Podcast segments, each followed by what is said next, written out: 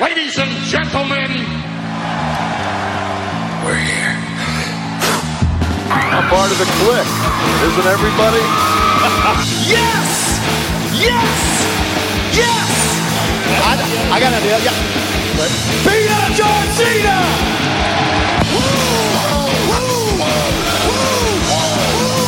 Give me a hell yeah!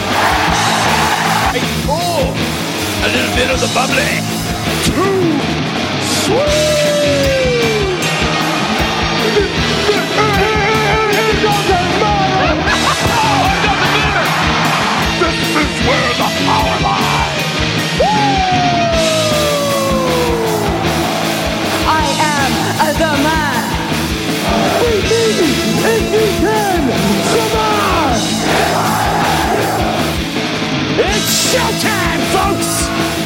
following episode is scheduled for one fall, and it is for your listening pleasure.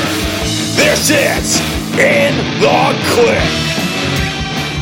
What's up, everybody? Baby Huey here, and joining me once again is my good brother from the Bullet Cast. It's Philip. How you doing, man? I'm back. Yes, the prodigal son has returned to the ITK to give each and every single one of the clicksters a lethal dose of PEA, performance enhancing audio. nice. I love that. And also joining us is our good brother from within the ropes. It's Brian Tronics. How's it going, man? From the Queen City. What's up, guys? Dude, Philip, look at that smile on Brian's face, man. He's rocking a new microphone. He is like, Yes! dude, he looks like a true like professional now. He makes us look like jabronis. He he Welcome, found my smile, which I lost. Welcome, everybody, to Within the Click. I was gonna say he could do some voiceover work now with that thing. Hello, my name is Brian, and you are now watching the Tron Show. Here we can lay down Troncast. Troncast. The Tron Cast. But um, baby Huey, you didn't introduce me correctly. What, dude, there's so many goddamn nicknames you have. I No, can't no, keep no, the up. I mean, the- guy that doesn't tell us his picks. Yes, Whoa! yes. Oh, Listen, listen here. For for the for, the, for the, I haven't been here in a while, so the clicksters need to know. I am the Bulletcast Heritage Universal Champion. Um, I wanted Bound for Glory because I watched the Impact product, so I I knew. Bull. I call I knew. bull. what do you mean? I call bull. Look, I I will tell you this: there have been other events. I'm gonna start shooting right now. That's bull. There have been other events in which my picks have not been known, and I have lost. Okay. Why would I? Why would I start now? Why would I Jeff Jarrett it now? Huh? Because you lost your smile and you're looking for anything to to, Yeah. to make yourself happy and take Look. fi- photos of yourself for the gram Look, from I a am- ring light. I'm the I'm the last ever Bulletcast champion. Okay. Yeah. You know what? I think I lost my smile, and I think from I'm making an announcement from here on out. I'm not going to make any more picks then for the Bullet Cast champion. Well, see, see, see, see, see, here's the thing. Here's the thing. Here's the thing. The Bulletcast championship can come back. Undisputed Bullet Cast Heavyweight Champion. The, the title can come back, but I said it on the Bulletcast, and I'm going to say it here. It's up to you guys, though. No, okay, no, but Brian, we, we let's break it down real quick, Brian. Uh-huh. So yeah, a couple weeks ago was Bound for Glory, and it was the week after Crown Jewel. We had Crown Jewel. We all made picks. I, I I came out champion out of the Crown Jewel, and all of a sudden, literally two days before Bound for Glory's pay per view, Philip sends a text, "Hey man, uh, let's do picks for uh, Impact Wrestling." I was like, "What?" Wait, none of us watch Impact Wrestling and talk about it on a regular. Why are we doing picks for this pay per view? Like, like I, Yeah. li- I and li- everybody, everybody sent in their picks, but who did Philip pick? Yeah, and that's the thing. So I My, my scrambled. picks are out there. I scrambled and did research, like based on the card and you know seeing like what people are talking about, and I did my best to make an educated guess on the outcome for for Bound for Glory, and I did okay. I think I missed like three or something like that. But I like I said, one. that's and all of a sudden, like literally, what Saturday night, Brian, after the pay per view, all of a sudden, Phil posts a photo of himself uh, with both belts on his shoulders, staring off into like the sunset, uh, claiming to be the new Bulletcast champ or whatever the five name word you're making up for yourself now. I was like, what the F? What were his picks? Do we know? Does anyone documented this? Like, I, this is Shame. ridiculous. I call BS. Like, Yep. Lily, I was like, I, I'm done with this, man. You throwing out a, a last minute pay per view for no one that none of us watch or talk about on a regular basis. I was like, so I was pissed. I was like, screw this. I'm done. I'm gonna go buy my own title at a store and make my own picks and call myself my own champion. I mean, I'm sure West Coast can make you one. Yeah, totally. I mean, I mean, I don't know why your my picks are out there. No, but that, that thing, that's the They're thing. It's there. like, like first off, you do this last minute thing, and if anything, we should do like an actual video podcast, whatever, where we all give our picks. We all kind of know where we're coming at with all this. So, So but it's, on like- record. Yeah, I mean, that, we oh. don't know what Phil's picks were. He could easily got all of our picks and then be like, all right. Uh, and you know, So you- decide on the fly wherever his were. Like I'm the winner, no matter what. Like, Yep. You, you got you guys want to do picks for GSW's Thanksgiving show? hell no. Who watches that? No, no, not for some indie show. Why not? No, I mean, I know respect to them for doing their thing as independent promotion, but like, I don't know what's going on there with the storylines Yeah. whatnot. Okay, so look, look, I, I'll put it to you If guys like anything, this. we do West Coast Pro Wrestling unless we watch that. It's local here. I mean, I, I will put it to you guys like this: the only way that this championship will come back, November twenty first. I'm doing some commentary at Ugwageddon. Okay. If I see you, baby Huey, if I see Brian Tronic, I was there. if. I see Brandon Tanguma watching me do what I do, I was there. championship comes back.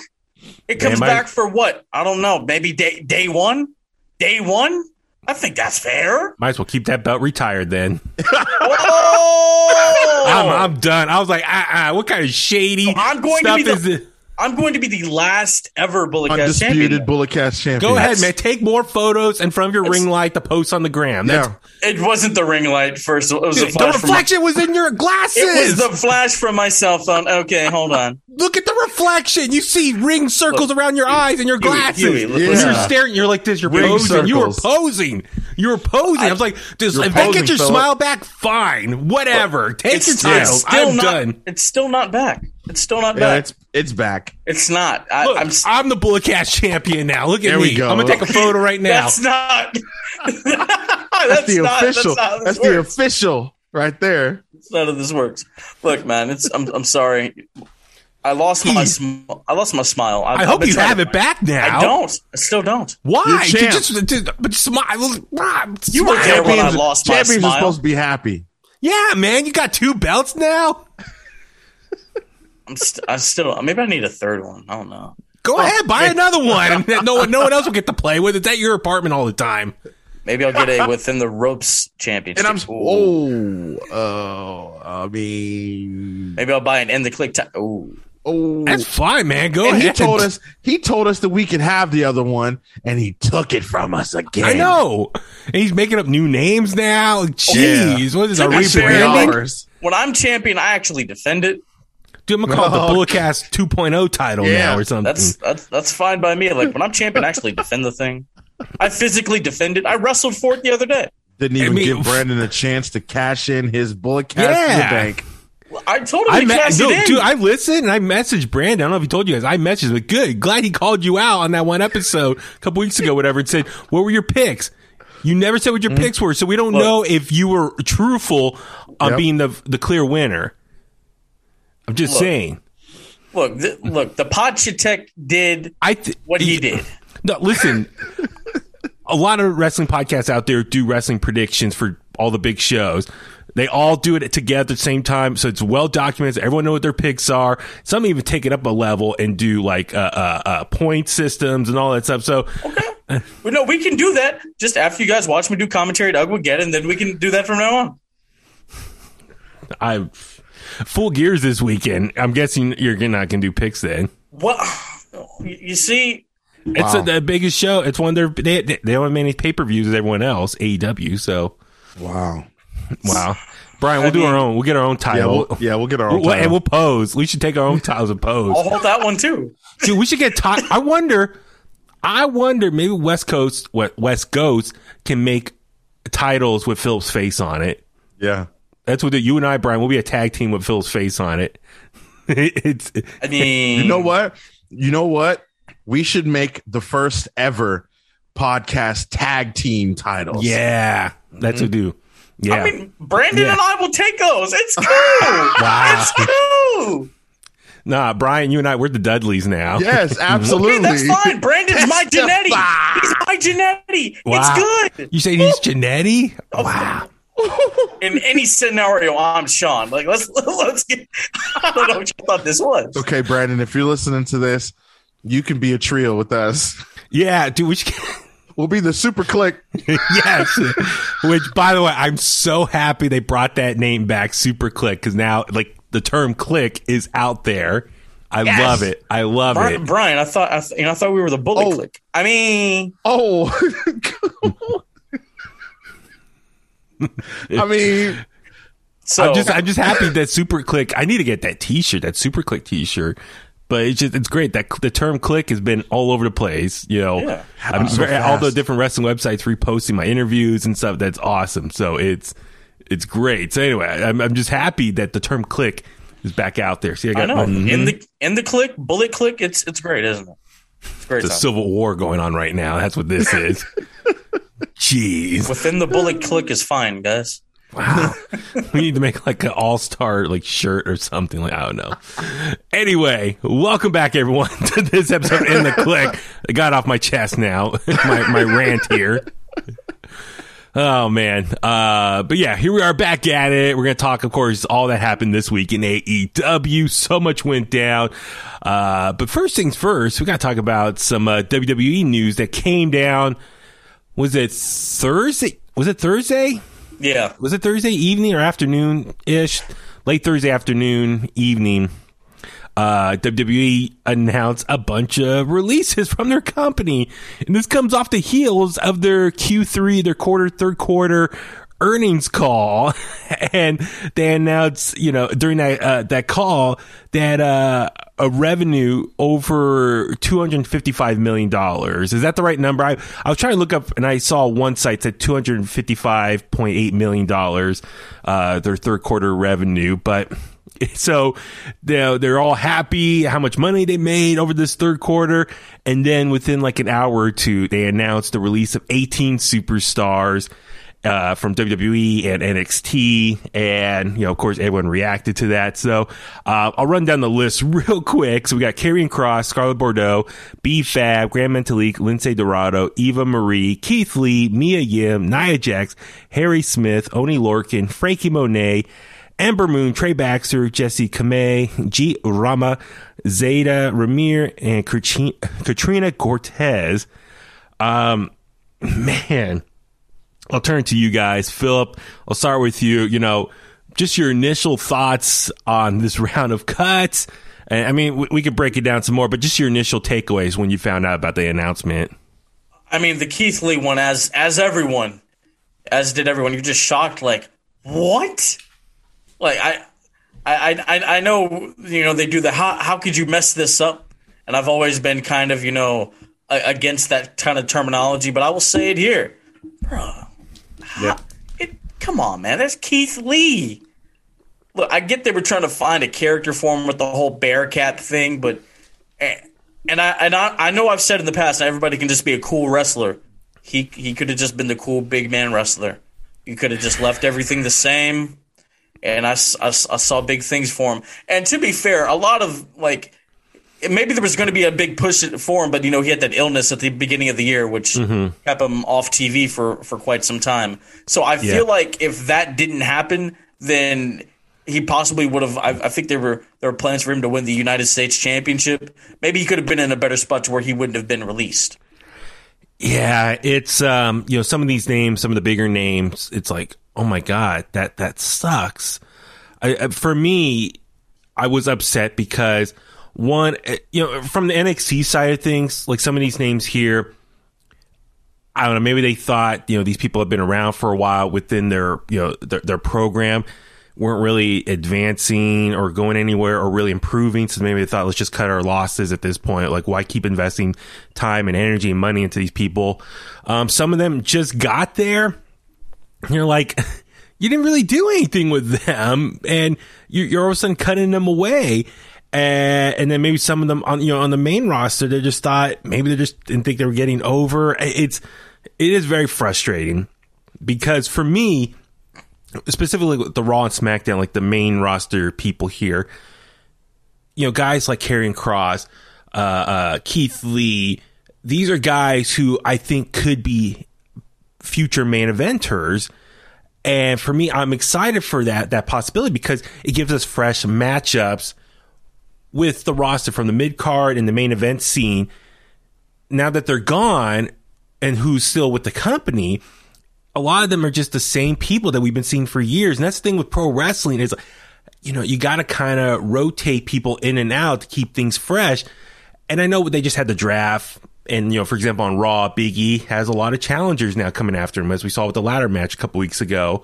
Mm-hmm. So right there are four guys that could potentially be opponents for him that he can rotate through over the coming months with different programs.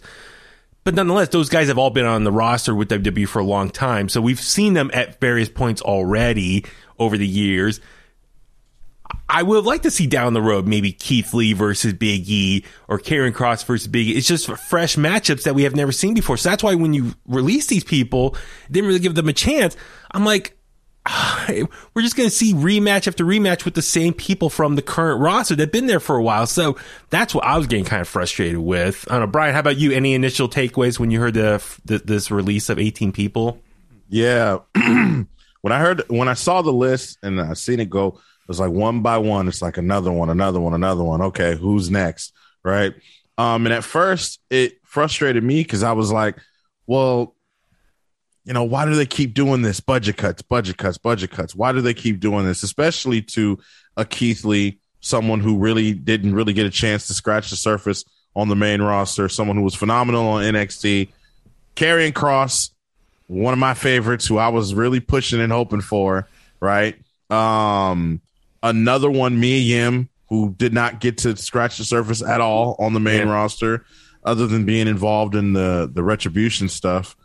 Um, B Fab, that was surprising. She had just, you know, it just got signed to SmackDown with with the other members of Hit Row, so that was sad to see. But then as I went to I went down the rest of the line and got to thinking, I actually got into a conversation with someone on Twitter, and it made a little bit of sense. Most of the talent that got released, and I and again and again, I don't I don't. It's sad when as someone gets released, but when you think about it from a budget cut standpoint, you got to think a lot of these people um, were either just people who really just didn't need to be there, like Davy Boy Smith. He really didn't need to be there. Yeah. Uh, Eva Marie, another name who really just didn't really work. I'm sorry, Philip. that's town. That's the Bay Area zone. Hey, come on, man. Someone who ha- who has contributed really n- nothing since coming back. So, um, I think she's filling she's taking up a space. But then you look at Ember Moon, who's injury prone, who's been injured quite a bit. Yeah. Right. Um, Oney Lorcan, another one who's been injured quite a bit throughout his time in WWE. Um, well, Lince Dorado and Gran Metalik they've been requesting their release for a while now. They've been requesting their release, and there's, I mean, I you have to look at look at them and just think in WWE, what can we really do with these guys? Yeah, probably nothing. You, you, you know, and then. I don't know. Scarlett was a surprise because I was mm-hmm. like, "Oh man, they're gonna call her up soon. She's gonna mm-hmm. be alongside Cross any moment now." Yeah, and I don't know. I I think when when you look at someone like uh, Shotzi, and then you look at Scarlett, it's just like how many more women can we fit on these brands that either sound alike and I know this this I don't want this sounds weird, but like sound alike, look alike, or whatever. Like you don't want to keep changing these women to fit things that aren't going to seem natural, right? So obviously, I mean, I was watching uh Shotzi on SmackDown this past Friday, and I was like, yeah, Scarlett probably wouldn't have worked on SmackDown, but then you would have had her on had her on Raw with Karrion Kross but then she doesn't really seem like she would fit in from a star power standpoint because you have Becky, you have Bianca, you have all these other pieces. The Li- the Liv Morgans who you want to Liv Morgans on Raw, Yes. Yeah. Yeah. Yeah. Yeah. who you want to who who you have coming up next, right? And so it's just it's just weird. It's it's it's, a sad situation, but um, and then I don't know, Jeet, Jeet uh, Rama. Yeah, Jeet Rama. He's been with them for like six years, and he Has just. he? I think so. I think 2015, and, and he had just finally like his one of his first televised matches this past week on Yeah. NXT. And it was like a squash match, right? You know that he lost. Trey Baxter surprised me. That- I thought they were going somewhere with Trey and, I, and I Cora so Jade. too. Yeah, because Trey did pretty well in the uh, Mm-hmm. breakout tournament, and I thought, okay, maybe this is someone they're gonna put some, you know, re, uh, uh, invest some time in. but then again, you look at the new like kind of vision for NXT. They want like the younger guys, and he is young, but Mm-hmm. they want the guys over what six foot, six two, two twenty five or big or whatever the the requirements that they're looking for. And th- those parts, he doesn't really fit that mold. So I can see maybe just- that's it just sucks because like not like lately I've been watching 205 live. Well, I've always watched 205 live, but as of late, you see a lot of you know fresh. I mean, you see Roderick Strong on there. He's been there, you know, in the last three weeks. You know, you mm-hmm. see Odyssey Jones, the bigger guys. You see Trey Baxter. You see a lot more women on there now. So it's like a mixture of everything. And I just feel like there's so much missed opportunity when you keep letting these guys and girls go from the roster and you have you have a, a main event like you i mean you could have used these could have brought put more eyes on main event. You, you know eh, if you don't have any space for them on raw smackdown or nxt you could have easily used them in many different ways you know so. Yeah, it makes you wonder because remember there was the rumor that NXT, you know, bought Evolve or you know got the rights to Evolve, whatever, and then they were going to make an NXT to their NXT, like a developmental show yeah for people before they move on up to NXT, and it was going to be mm-hmm. called like NXT Evolve or something like that. I don't think that's going to happen now, but it, it would have been cool to see you know places for these new signees to go get TV time and practice and work. And it kind of sounds like that's what 205 Live is now kind of becoming into, like maybe some people on the up, upcoming talent, a place to work on TV. But yeah, it makes you wonder, they could have done that, main event, use that.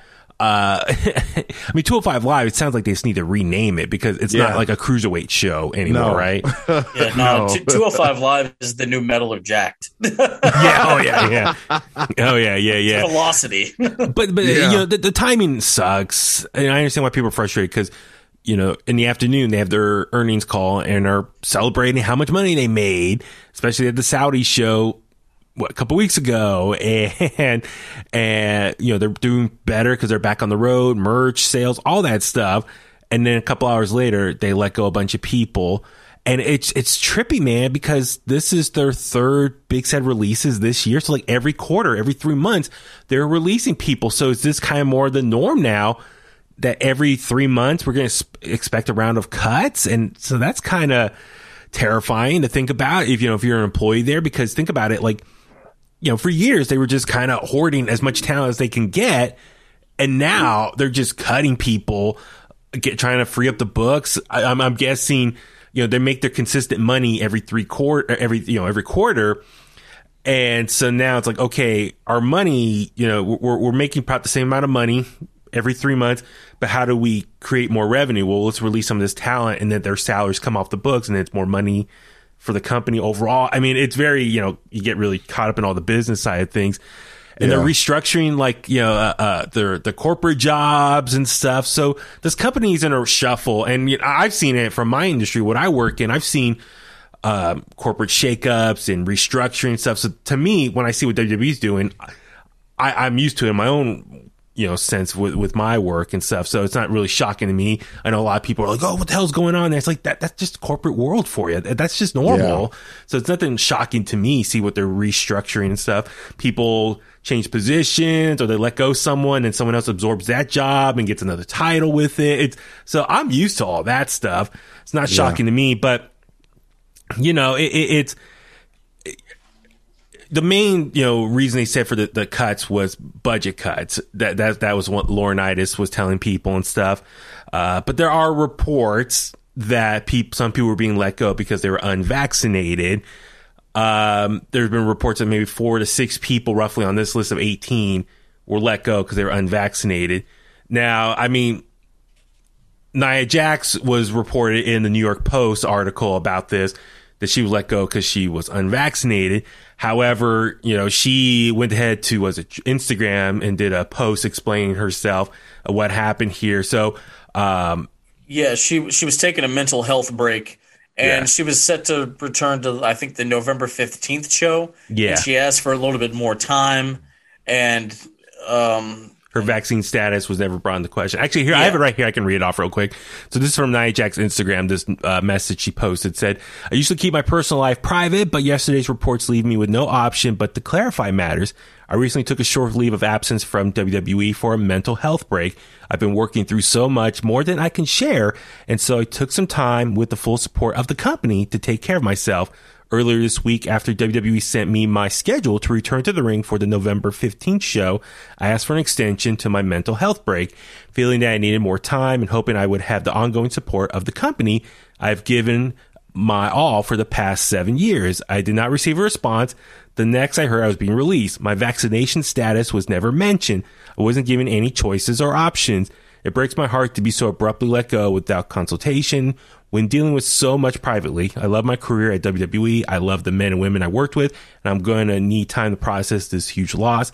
I appreciate those people who have shown understanding and compassion during an incredibly difficult time. So, listen, Nia Jax, you know, it, it must suck when you're, you know, dealing with some mental health stuff and then you get released from your job. Like, I definitely wish Nia the best and hope she gets better, what she's going through in her personal life. Uh, and obviously the timing of being let go sucks as well. Um, like, okay, now with the superstars who were let go because they're unvaccinated, I mean, we don't need to expect, uh, to guess or anything like that, just because that's, that's their own personal decision. But I don't know, Philip, what are your thoughts on some people being let go, um, because they're just unvaccinated? I mean, that's basically what this thing is coming down to. I know in Alameda County, like for chil- like schools, like kids have to be vaccinated by I think the tw- second of December, and if not, hmm. you can't show up there. So it's basically one of those situations. If you're not vaccinated, you can't show up to work. You, you want to get back to work, but you need to. You know what you have to do. You, you don't want to do it. All right, then we're gonna future endeavor you. That's this isn't just WWE. This is happening in other corporate worlds as well. Mm-hmm. Absolutely. Yeah. I mean, um, my company that owns our radio station, they've been very public that everyone is required to be vaccinated to come back to work. So that's just one example. But yeah, there's a lot of jobs having mandates and stuff. And that's the thing you got to think about for WWE as far as, you know, requiring people to be vaccinated. You got to think about WWE. You can't tour overseas without being vaccinated. So, or, you know, state by state eh, have different rules and regulations. So if you're not vaccinated and you're not allowed to go into a certain arena in whatever state they're in because of the rules, you know, listen, I get it. It's your choice if you want to be vaccinated or not, but then you have, to, based on your decision, there are repercussions for that. So does that make sense? It's like, okay, if you want to be unvaccinated, that's fine. That's your own choice, but you have, you know, there, there are, uh, yeah, repercussions to your decision. Case being, some states won't allow you to work there. And therefore, you become a little bit of an issue for WWE. It's like, well, what are we paying you for then? You can't work for us then. So that's why I think partly why they got to release you. It's like, okay, if you're not going to work, if you can't work for us, we can't keep you around. So that's, you know what I mean? Brian, does that make sense? Like, you know, that's kind of like, you know, give or take of this situation. It's like, okay, if you're not going to be vaccinated, then you can't work for us because we can't use you then. So Yeah, I, I, eh, I and I think people have been given a great deal of time to know that and understand that, you know, and and again, like you said, it's it's it's you know it's a personal thing. If it's up to you know whoever it is if they want to or not, but you know what's to come if you don't, you know, and.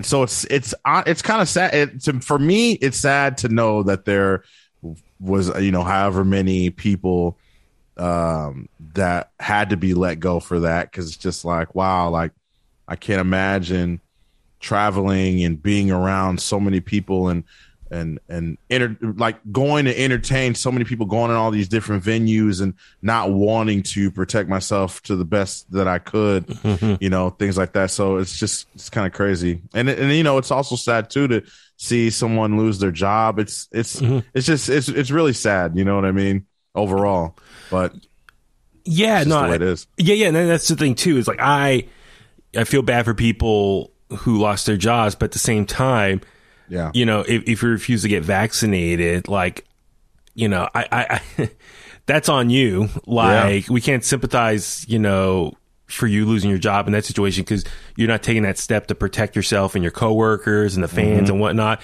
I mean, look, case in point, Golden State Warriors, Andrew Wiggins, he refused to get vaccinated at first, and then it became an issue because it's like, well, you can't play in San Francisco because there is the vaccine rule. So it mm-hmm. was like, dude, you can't play for the Warriors. What you can only play road games in states Yep. that allow you to play unvaccinated. That Yep. became an issue, and then it was like, Same okay, thing with Kyrie and Brooklyn. yeah, so it's like, you know, for Andrew Wiggins, I think it's like crap. He's going to lose a lot of money not playing cer- a certain amount of games. Mm-hmm. So he got vaccinated. and so, same thing. I mean, and, there, and there's some superstars, you know, some reports are like, there's some superstars with bigger value who might not be vaccinated, but see, they have the pool to make that decision as well. So it's it's it's a really interesting situation. You know, some people being cut for budget reasons, some being cut if they're unvaccinated. Uh, you know, whatever the case may be or situation, it's a really interesting time right now.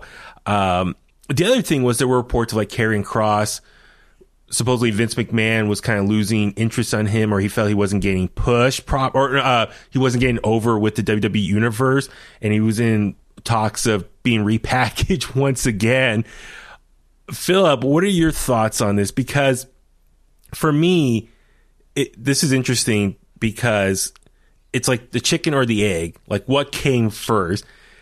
With Karrion Kross in this situation, it's who's to blame here when someone is not getting over? Is it the superstar's fault for not getting over, or is it the booker's fault for bad creative? This is great. Shout out to Sir Wilkins from the Jobber Tears podcast. He said this very same thing. If you come from NXT and go to the main roster and you can't get over, it's kind of your own fault. Okay.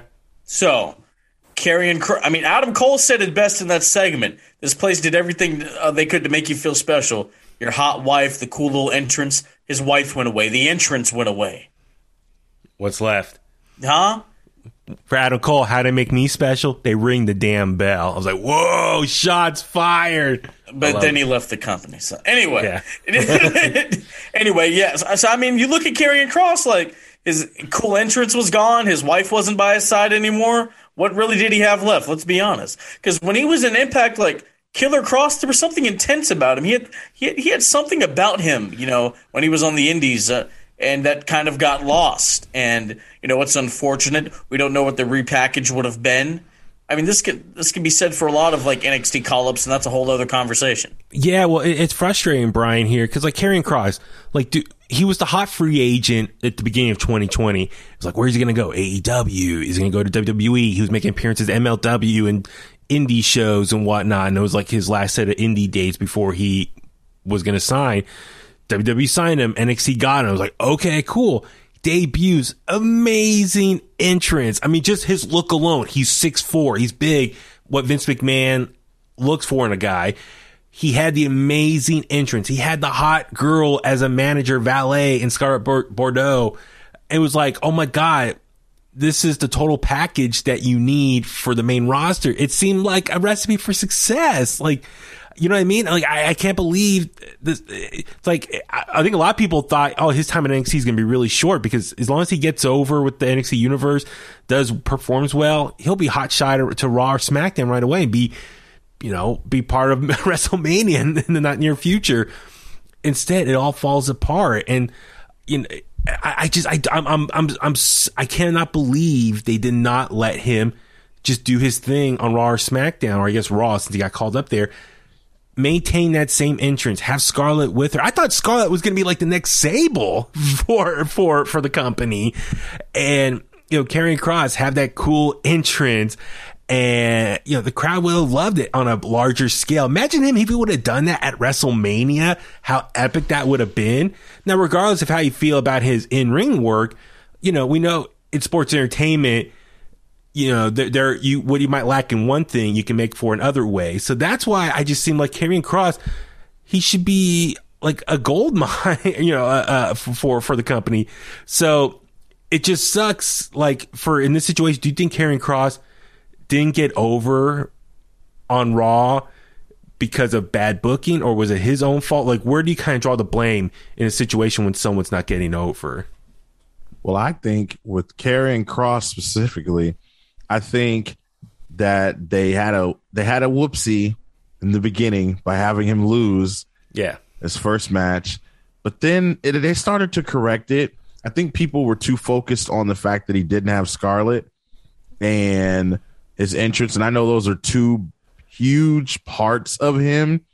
Um, especially in NXT when he debuted with that that intro. I mean, that was everything. I mean, everyone was talking. Excuse me. Every, everyone was talking about it. So I think uh, that has somewhat of you know something to do with it. But to me, he was still Karrion Kross. He was still, you know, dominant. He was still, uh, you know, that force. Uh, to Phil, to your point, I felt like he still had the intensity. Um, it just, I think people were wrapped up in the entrance, wrapped up in no Scarlett, and then when they added the helmet, I think they were upset that he had the helmet.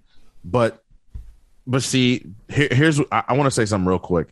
Um, people criticize WWE for not being a wrestling company or not putting on wrestling matches or whatever, right? Like wrestling matches that they like and but when you complain about something so little like an entrance or entrance gear that have nothing to do with the actual wrestling in the ring, right? And you you you say, "You know what? They ruined this person." Well, how? How could they have ruined this person? He's still the same guy in the ring. He's squashing people. He's Yeah. beating them up, beating the hell out of them uh, every week. And you know, this is building to something. The vignettes at towards you know the end was was great. I thought the, whatever they were doing to repackage him when he was talking in the boiler room, it looked like in a suit. The Sean O'Haire inspired Yeah, promo. yeah, exa- there you go, exactly.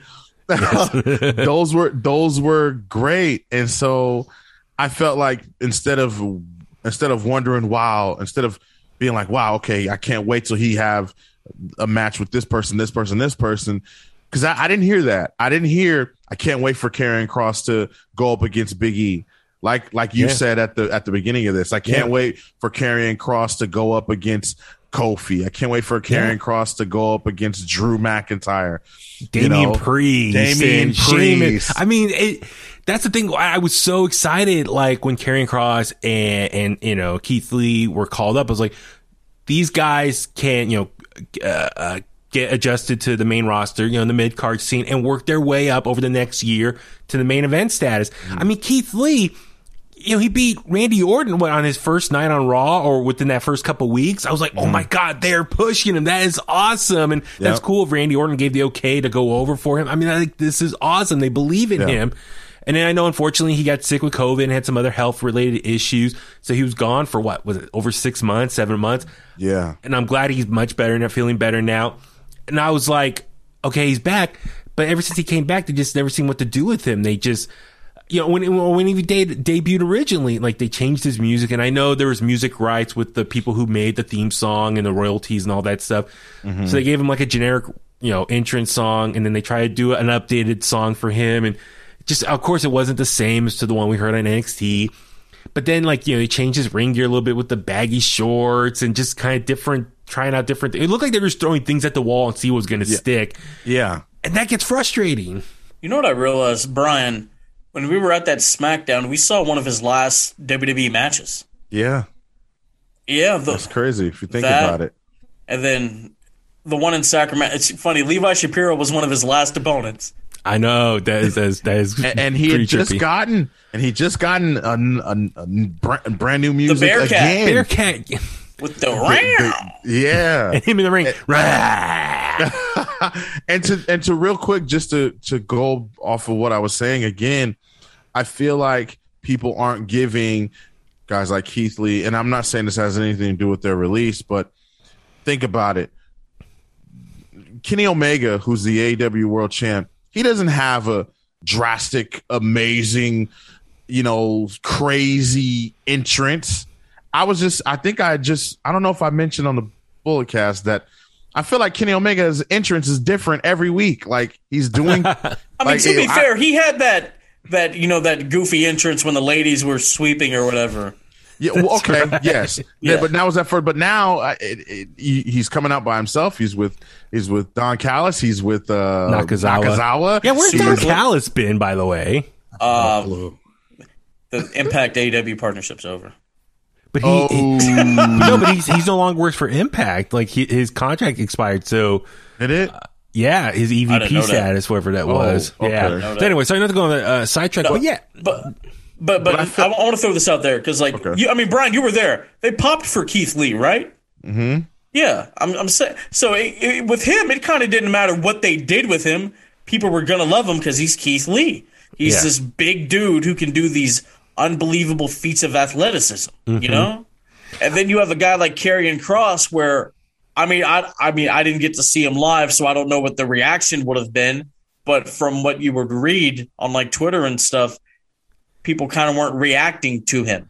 Mm-hmm. do you see the the reports? So we talked about Nia Jax. She spoke about her release, and Karrion Kross, Keith Lee both kind of responded. I guess someone tweeted to Karrion Kross like, "Can he have his helmet?" And he said, "No one wants that piece of ass."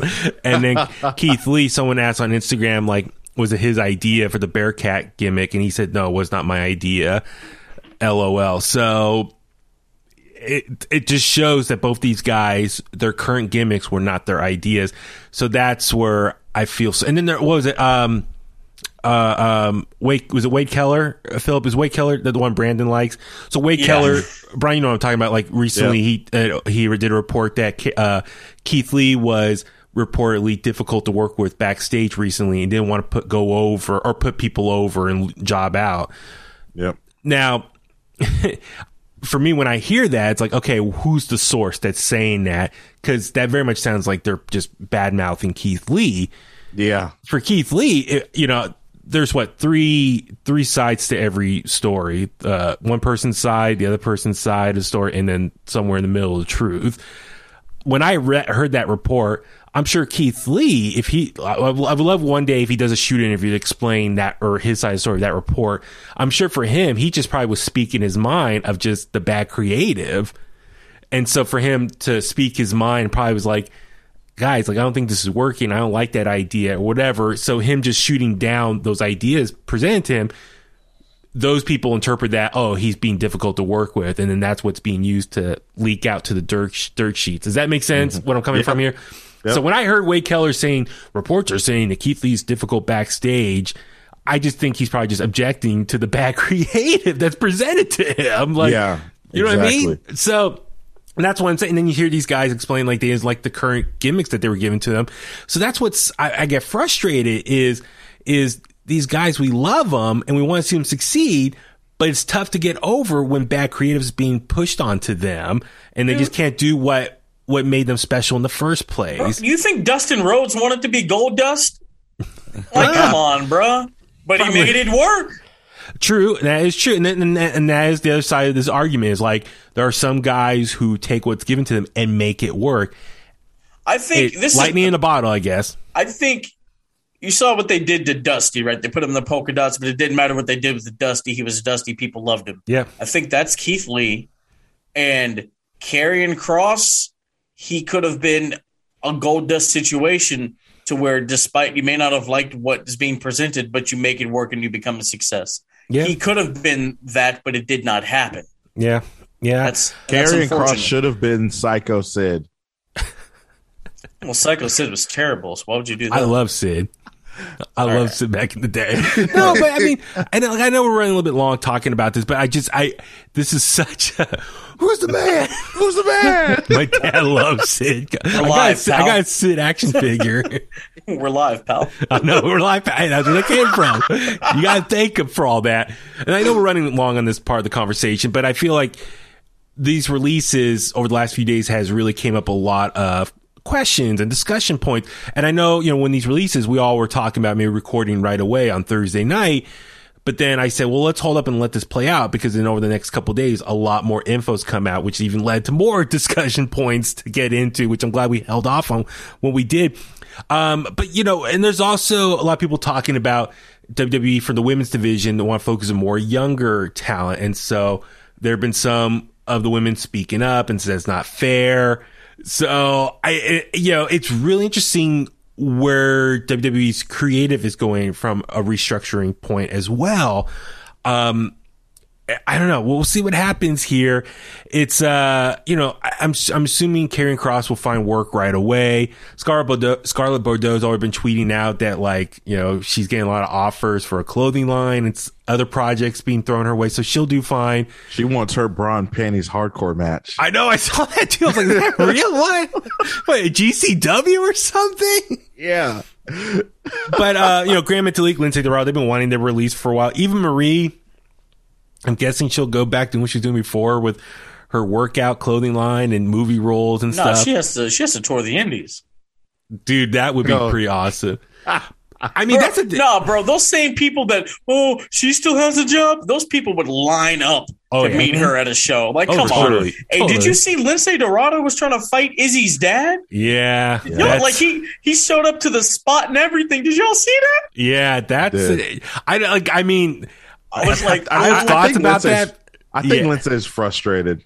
Yeah, I think yeah. he's still, you Yeah, know, that was hella- that even was though he, funny. even though he wanted his release and he was he got it, I, I think still just the frustrations of everything and Well, it, for me, I'm also upset. Like, I wish Mia Yim was used more. She's a great, talented performer Yeah. who could, and that's the thing with the women's division, like, or, or any men's or women's, like, you need people on the roster that can go out there and be a good opponent for the stars that you're pushing, like credible opponents. And Mia Yim, okay, maybe you don't want to push her as a champion or something, but she could have gone out there and been a credible threat or opponent for like a Sasha Banks or or or Becky, whoever, just you know, a quick matches here or there on Raw or SmackDown. I mean, she she got to mix up. She got to, uh, a match on Takeover one time, and she, with she uh, Shayna, yeah. yeah, so she you know was getting a little push in NXT, and you know she can run with the storyline and be pushed properly.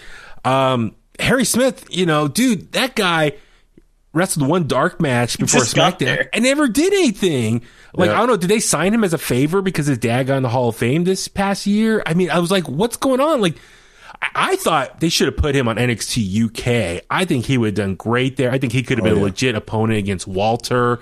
I, I, I mean, Harry Smith has improved it so much post his first time leaving WWE. I think he could have been used as a great just veteran opponent.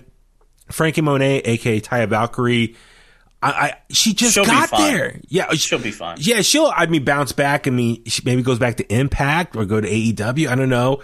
Um, Ember Moon, AEW. I think should get her right away. Just a, another credible opponent for the NXT. Or excuse me, for the women's division AEW.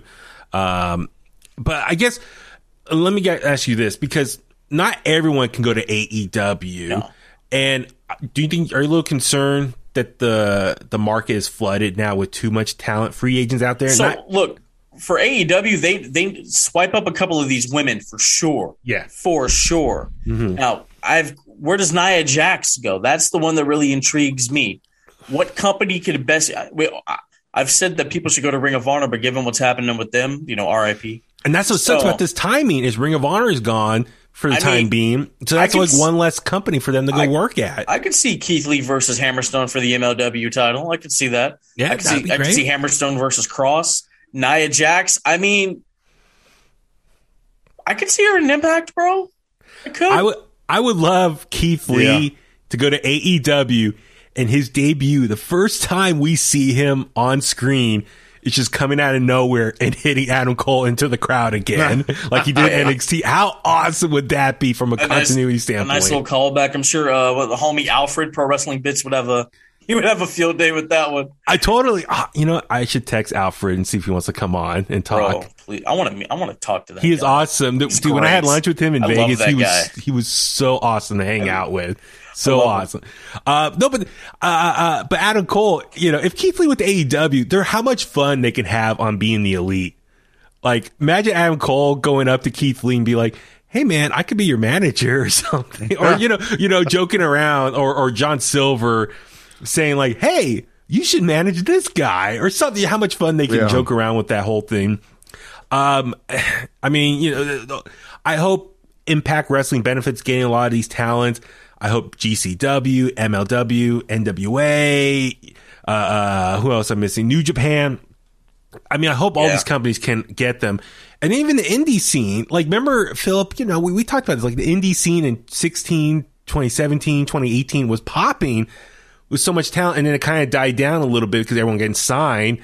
Now all these free agents are out there again. So hopefully the indie scene can rise and book all these people, which then why we should, you know, as fans, make sure you go to your local independent wrestling show, support, buy a ticket, do the meet and greets, buy their merch, all that to support these people. Uh, I mean, look at West Coast Pro Wrestling. They already got Bandido and Alex Shelley coming in December now. Like, EC will be here on Friday. I mean, West Coast Pro Wrestling's gonna have a, a banger show this coming Friday, uh, uh, piggybacking with the New Japan show on Saturday the 13th. They have a show Friday the 12th. So it's gonna, it's an amazing time for the independent wrestling scene and for us to be up closer and interact with these people. But like I said, that's my only concern with all these releases is the, is the talent pool gonna be so flooded now? Is there going to be enough jobs for everyone to to make up for this for their release from WWE? Right. I would I hope know. there. I would hope there will be, and I have to do this for B-Fab. I loved Hit Row. I saw the new entrance. It is not the same. I kind So- of like it. Stop yourself. I kind of like it. Oh, I like Sami Zayn dancing to it. Yes. Sorry. I was gonna. Say, but but you know what, Brian? You know you, you know what I have to do. Big mad. You know what I have to do. hit row, hit row. Hit Row. Oh my god. Uh, so I don't know. In closing, is there anything else we need to talk about with this with this releases? I mean, I think we covered a lot as far as our thoughts of them leaving, just you know, what the reason behind all this was, the timing, where they can go, booking decisions. I mean, there, you know, there was a lot to unpack with all these WWE releases. That's why I definitely want to spend some time just talking about it because it really just kind of puts in question the direction of WWE and where they're at right now as a company and what's working, what's not working. So, like, you know, I know, and it just shows how much talent WWE has because Raw and SmackDown still has a lot of people, but I'm just worried the people that we see there are going to get burnt out. We're going to see them just rematch after rematch when they can have more fresh up matchups. So that's what I'm Kyle. O'Reilly set to become a free agent. next Yeah. month. Okay. For yeah, I'm. Thank you for bringing that up. So yeah, Kyle O'Reilly is uh his contract's going to be up what uh end of November or December. December. December. Okay, December, so him, December. Johnny Gargano is supposed to be what first week in December. Yeah. Sami Zayn's end of December. Kevin Owens is Kevin end Owens. of January 2022. Yeah. That's four big names right there. Yep. Um, I mean, I'm putting it out there already. Undisputed Era AEW's version Yeah. versus the Elite. Bro, what are they going to be? The era? Th- I mean, uh, the And John- unanimous Johnny- era. Jo- Johnny Gargano just just went up against uh who did he fight in a dark match? Oh, against um um uh Kyle O'Reilly. Kyle O'Reilly. It was a dark match. Yeah. So what? So what do you what do you what do you guys think that is? Do you think it's that's like a let's see who we're gonna keep, pal? who we're gonna give the raise to, who we're gonna sign. I, dude, I already know Kyle O'Reilly's probably gone. Yeah. Dude, reform Red Dragon and AEW, and maybe Hey, the if, they, Elite. if they won those tag titles, I'd be hella happy. dude. Because think about it. How okay? N- n- oh, this is what I was going to ask you guys. We all love NXT. We love that roster. That roster, you know, has moved on, either called up or been released. Now AEW, while the first couple years of existence, they really benefit, you know, trying to develop their own homegrown talent. Now they're mixing it in with all the hot free agent signings that they've, you know, got over the last year. Now, what I'm kind of getting excited is AEW is kind of benefiting from signing the top names from NXT from their competition. And while those guys probably would not have done well in Raw or SmackDown from a booking standpoint, we're now getting the benefit of them crossing over to AEW. If that makes sense, what I'm trying to say as far as AEW is now benefiting from having that competition of NXT, that these guys are now coming over and you get the best of both worlds. You get the AEW talent and then the guys and gals that we loved in NXT who are now coming over there. So you get like Yeah. this all star show in many ways, what Dynamite and Rampage is now evolving into. It's like the people in AEW that I've been a fan of since day one, and now the people from NXT that I love who are now jumping ship over there. It's like now these fresh, crazy, fun matchups are going to be playing out, hopefully. Yeah. And like the Undisputed Era, which was the hottest faction in NXT, one by one are now coming over to AEW. And now my mind is like, oh my God, I didn't think this could happen, but we can maybe have the Elite versus Undisputed Era at some point. I don't know. Like, Philip, what are your thoughts on you know, the best of NXT is coming over to AEW kind of. So their competition is now coming over to fill their roster and kind of help elevate them to a, a, a larger platform or It's success. A, it's a it's a contradictory, sl- slippery slope. Because on one hand, you know, they said we're going to focus on uh, on grooming our own talent, and then they sign a whole bunch of guys that leave WWE, and then they become all ex WWE, and you know that whole gimmick and whatnot. yeah. And so I guess the way I want to put this, I mean, I've said it. They don't need any more talent. Like they don't need any more men's talent. Now, Yeah, uh, yeah. acquire some more women, like the ones that have been released. Yeah, look into getting them. Um, but I guess if you're going to keep signing these former WWE guys, as long as your talent who have been with you since day one ish have like the big moments, like we we know Hangman's going over Kenny Omega, like all right, boom, that's a guy that's been with them since day one. Brian, the- write that and- down. That's his pick. Write it down. It's documented. That's one pick. My picks, my picks for Bound for Glory were documented. You guys didn't hear? It's on the. My, my Keep going, keep going. no, no. so yeah, yeah, and then like I guess like whoever dethrones Sammy Guevara should be a you know like a a day one talent. You know what I mean? Okay, And then eventually make it organic to where these guys who have come in from the outside. Uh, Mm-hmm. take championships and stuff like that. I mean, FTR they came in from the outside, but it worked for that time period, given Mm-hmm. the pandemic and everything. It just kind of felt right for them to win the titles at that point in time. Mm-hmm. So unless you have a scenario like that, then you know just kind of like groom them, but you don't want to take too long because then you get to you get to like well Andrade's been here for like five months, he hasn't really done much. I and know stuff that like five that. matches. All that's all he's done. Five matches with Yeah. Cody. It was he, his record was on the screen two and two. I was like, he's only had four matches up until this been point. there since like June, yeah. Right? Yeah. I'm like, Yeah. that's kind of weird. But no, but Brian, let me ask you, like, for me, it, it's, I'm, I'm happy because it's like what once was their competition are now coming over and helping the, their former competition. So I'm kind of happy to see the guys who I was a fan of on NXT, who I was concerned that would not do well on Raw or SmackDown, or at least going over to AEW. And now you get the best of both worlds. You get the best from AEW and the best of NXT from a couple years ago. So as a fan, is that kind of exciting that like that that this is playing out? Because I'm like, I mean, eh, we could get Roderick Strong over there, maybe Kevin Owens. I mean, this is Yep. it's, it's exciting still. It is, and boy, have we seen this before. And uh, Yeah. only thing I got to say is, who's gonna be the Stone Cold to the Tribal Chiefs Rock, and who's gonna be uh, uh, Stone Cold to Big E's Rock?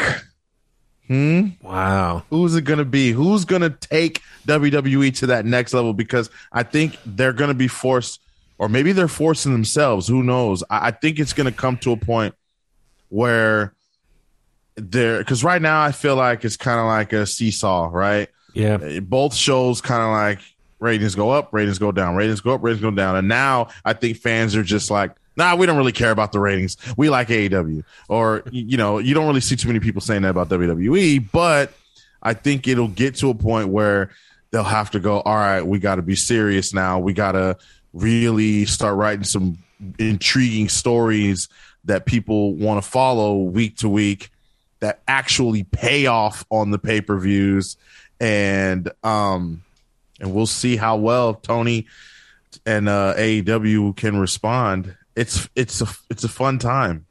I'm just I'm just thinking an answer to your question: Who could be the Stone Cold of this era to help WWE uh, counter the competition that's like red hot and getting all the attention right now?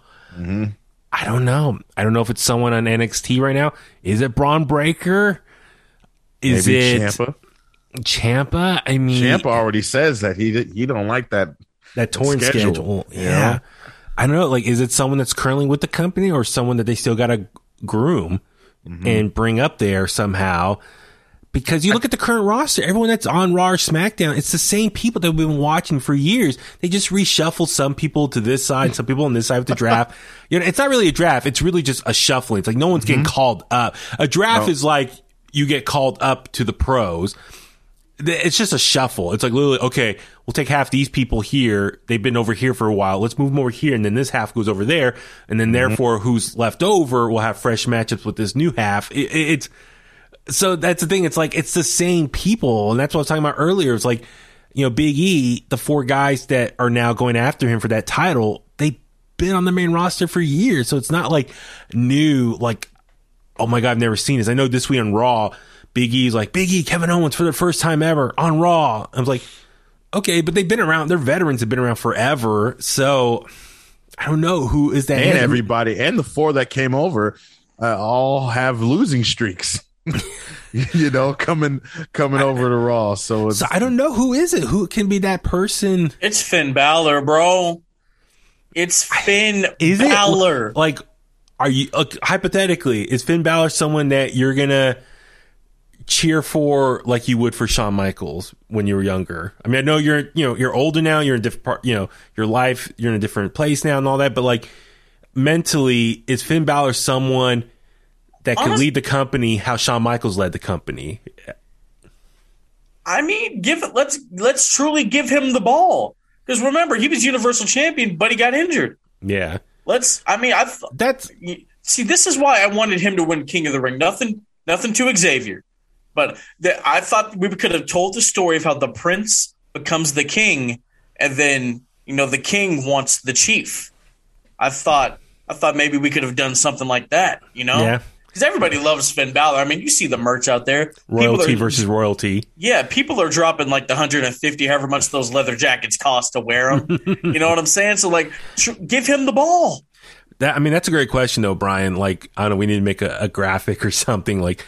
yeah. you know, maybe like a, a, a silhouette of Stone Cold and like a question mark over it and be like, who is the next Stone Cold for this era? And not necessarily has to be someone that's a beer drinker and cusses and all that. It's just someone that could be the face of the company and take them to new heights. Absolutely. So I don't know, something to think about for the clickers out there. Please email us in the click at gmail.com. And I know we've been going on and on. Hey, like I said, I, this is something I've been really wanting to talk with you guys. Like literally Thursday night after I said let's hold off on talking about the releases, I I couldn't sleep because like in my head I was trying to play out all the different questions and topics we can get into because there's so much to break down with this release set of releases and what it symbolizes for the company and the pro wrestling landscape. So anyway, I'm glad we had this discussion. It was really good. Yeah. Um, also, just want to touch on Jon Moxley. It was announced earlier this week. Uh, Tony Khan tweeted out that uh, Jon Moxley is entering an inpatient alcohol treatment program. And so the love and support everyone's been showing him. But Brian, your thoughts on, um, you know, Jon Moxley going to rehab? Yeah, good for Jon. Um, I'm on the record of saying that uh, it's clear that he, or he, lo- I don't know if it, it was his gimmick, you know, the lunatic fringe, or you know the uh, whatever gimmick he was playing. It seemed to me that he had some type of issue. I can tell a difference in his look from when he first debuted in AEW to now, and I know he's gone through a lot and and the pandemic and you know he's he has a baby now and everything like that. So dad life dad bod, all that sorts of things. Yeah. But I, it, he just looked and just felt very off. Even in the ring, I think his work has fallen off. He's not Mm. as quick um, anymore, and yeah, so I, I it's it's it shocked me because Mm-hmm. it came out of nowhere. You know, he was in the in the eliminator tournament, so I was like, oh, okay, but who cares about the tournament? I'm I'm glad that he's taking that step and taking initiative and you know getting some help. So good for him and good for everybody you know that supports him and you know Yeah. the best for him and Renee. because even uh, his his appearance on one of the episodes of Rhodes to the Top, he was talking to Brandi and he just said, "Oh, I'm hungover." Like that. Yeah. Really, that's the whole scene. It's just Brandi Yeah. walked up to him and like, "How's everything going?" He's like, "Ugh, I'm just I'm hungover," and like it, it was just about Right. drinking. Yeah, And and so- and at first I was like, well, okay, that's that's his thing, you know. But then it made me. I, st- I started thinking about it. I'm like, I don't know if that's a gimmick. I think that's that's for real. I think that's really Jon right now, you know. And and listen, I um, we know you know it's a hard lifestyle working being a pro wrestler. Just the bumps you take, and then Yep. the travel, and then the you know the media commitments you got to do, and the stuff you got to do. The fans meet and greet. Like you're being asked to do a lot for a company, being pulled in a million different directions, and you know, and then at the same time maintain a home personal life. You know, a marriage, being a brand new dad. It's a lot to to process, and so with that being said, it's it's good to maybe like take a break and you know Mm-hmm. get some help if you can't. You know, so a lot of people when they deal with a lot of pressure, you know, drink and do whatever they they feel like they need to to calm down, take a break mentally, Yeah. whatever. And so maybe for him, he's like, listen, there's a lot that I'm dealing with right now. I don't want to go down that path again to Mm-hmm. to cope with it. So I'm really happy to see that he's going to get some help and Well, and I'm respect sure, him. and I'm sure even the pressures of being uh the top, if not one of the top faces, Yeah. in this in this company in AEW, a new you company, know? the pressure Exactly. for this new company to make them succeed. Yeah, absolutely. I'm sure that was a whole lot to deal with, especially in the time that he was champion, you know, throughout the pandemic. So, Yeah, Philip, anything from you for any of that about Moxley you want to add or? I mean, Brian really said it all. You know, just get well soon, Mox. We we hope you battle these demons and that you make a full recovery. Yeah, and the, the thing too, also with him is is you know respect him to admit that he has an issue and he wants to get help. It, it, that's the toughest part, is just admitting you have a problem and going to get help. And then I respect that he went public with this because he could have easily kept private, but then people would have questioned, where is he? Why is he not on TV? All of a sudden, he's not here at the the tournament, the Eliminator tournament for the world titles. Like, why is he suddenly gone? All these questions would start coming up, and so I'm glad they kind of just addressed it right out of the gates and explained what's going on. And the big thing you know, with AEW, they're like, let Jon kind of be a, a, role model in that sense, as far as an example, like admitting you need help, and if you need help, don't be afraid to ask for help. Like, so if anything, trying to spread a positive message of like, hey, if you're going through something, get help. It's okay to admit you need help and ask Yep. someone. So that I was really the respect for all that AEW how they handled that. So all right, let's jump into this week's episode of AEW Dynamite and Rampage. Here we are. It's the second to last episode of Dynamite before Full Gear. A lot's going on. I'm really digging the last few weeks of Dynamite. They're really just ramping up these stories. It's coming to a head for the pay per view. AEW, I feel like when they're on all cylinders leading to a pay per view, is such must see TV. Every segment is just awesome. Um, let's just go ahead and jump right into it. So Dynamite kicked off this week with Philip's favorite wrestler, Kenny Omega, the AEW World Champion. Sorry, I tried to say that with a straight uh, taking on Alan Angels from the Dark Order. Uh, Philip, I'll start with you since Kenny Omega is your favorite. What do you think of this opening match here? I didn't watch it. What? you don't watch Dynamite or just this match? huh? Um, this match and some of Dynamite. Wow. But tell me what happened. I mean, was it was it? It was Brian. It was pretty one sided, right? Like Alan was. just put up a little fight, but really it was just Kenny Omega being dominant. I think the, the sent a message to Hangman, like, "All right, this is I'm the world champion. You're coming after the best, of the best." You see, Yeah. that's why I don't like Kenny Omega. He couldn't let anybody else get their stuff in. Oh my god! On the Brian, what you think here? I mean, it was a pretty one sided match, but the big takeaway was Hangman came out afterwards to make the save against you know his friend from the Dark Order, and then he cut the promo and said, "Kenny, here's your title. You left it in the ring. You got ten days left to have it. Enjoy it." Mm-hmm. So yeah, what'd you think of just the match itself and then the Hangman's promo for him? the match was was was okay. It was what it was. The cleaner doing his thing in that squared circle. Um, the aftermath felt like Hogan and Sting heading into Starcade. It 97? was. It was yes. Oh, that was great, right? It yes, it was. I felt it felt very like you just knew, like when you everyone knew Sting's he's taking that WCW championship from Hogan. He's gonna Wait. beat Hogan at Starcade. Which I'm trying to remember. He won, but then had to give it back, right? Wasn't there? Yeah, te- yeah, he- yeah. Yeah, we don't talk about that. I Okay. guess I guess we don't talk about that. No, But- let's. but I feel like I we all live. know we all we all So did I. I watched it live too. Yeah, we all I remember it. Phil, we just. I was gonna say, Phil, you were in a crib watching, like we just staring up, like Yeah, exactly. Sting, Sting. Instead of Sting, he's Sting. stay, stay. That's what we should do. That's what we should do. We should Photoshop Philip as a baby in front of a TV screen watching Nitro in 1997. Give me his And look, throwback Thursday. look, look, see, I was watching this stuff live. Yeah. But your face right now on a baby body in a crib staring at a TV screen. Like, see, I'm watching. Or like, it should be like Oh. Big E. Remember when Big E was looking at the TV like this? Like, Hey, no, I got a, I got a meme for that, bro. oh my goodness. But So- I, yeah, I feel like Hangman, we all know and we all want him to win the AEW title. This is his moment. yeah. And so, yeah, it was cool. It was decent. Dude, what, what if they pull a swerve and let Kenny Omega win at full gear? Oh, I would. Th- Dude, I love they- that. dude, I the want heat- to do that so bad. the heat he would get hangman you know he If- he if kicks that out the one wing angel the first one but then kenny does it a second time and just ends it You know what you do? how mad that crowd would be You, you you know what you do? I would have Kenny beat uh Adam and then have the rematch happen on Dynamite oh okay and then have Adam win there on big Dynamite. pop uh, or big Didn't they ratings do that with on like Goldberg and Hogan?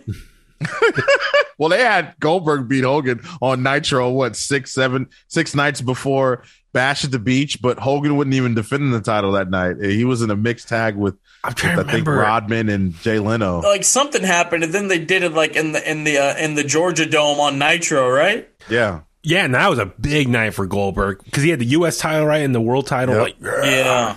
Yeah. man but I, so i'm just I- it's uh I hope Hangman wins at Full Gear because it comes full circle. Because one year ago at Full Gear, that's where the team broke up. So I know a lot of people want Hangman to win at All Out, but listen, All Out was a stacked show with Bryan Danielson, CM Punk's first match, Adam Cole's debut, all that stuff. A lot going on there. So spread it to Full Gear, and then it makes sense. One full year of when they broke up as a tag team, it's the same pay per view that Hangman wins and beats the guy that turned on him. And also, wasn't that the episode of Being the Elite where Adam uh, Adam was wearing his gear all the time? Remember on Being the Elite, the- Oh, yeah. there, there was a gimmick for or, or storyline for a while where Hangman was always wearing his gear Oh wherever he yeah, went. he Yeah. was he was trying to get Full Gear ready, and then they named the pay per view Full Gear. Yeah, so But he was trying to get Full Gear ready for uh, was was it All In or was it? I think it was all in. is that what it was? Yeah. So no, Yeah. no, I think it was was it All Out? It might have been All Out. I thought it was all, all in. out, probably. I don't know. No, because All In No, he had, All he had In, he killed was- he killed Yeah, you that's know who we cannot say. Yeah, but And yeah, the, the- yeah, all the true penis the, the true penis druids. Yeah, Drew, druids, Yeah. druids came yeah. It out. was get, he was getting ready for All Out. Yeah, Yeah, they yeah, were like, yeah. Are you Okay. Full Gear ready? Yeah, so uh, I'm excited. Obviously, a question I want to ask you guys. I didn't have a chance to ask you. I'm glad this segment happened because it finally adds a little more spark of like anger and like emotions into this feud. Hey, saying you got 10 days, enjoy it. What do you guys think about the main event last week on Dynamite, where it was like the Ghostbusters Halloween costume theme? I was kind of like, eh, I'm not a fan of this. It's a little too goofy for your main event world title picture storyline here. Philip, Yeah, Adam Cole left the biggest company in the world for that. yeah, I'm not, I'm not. I'm not afraid to say it. Really, bro? Really? You, What you he know, got with his friends, you know. like the like the goofiest thing WWE's ever done with main eventers is what the Lakers uh, jersey thing, right? You know I'm talking appropriate, though. One episode of Raw, they beat when the Lakers beat up Denver because yeah, Vince couldn't get the building. That's like the goofiest thing they've done with top stars and main eventers.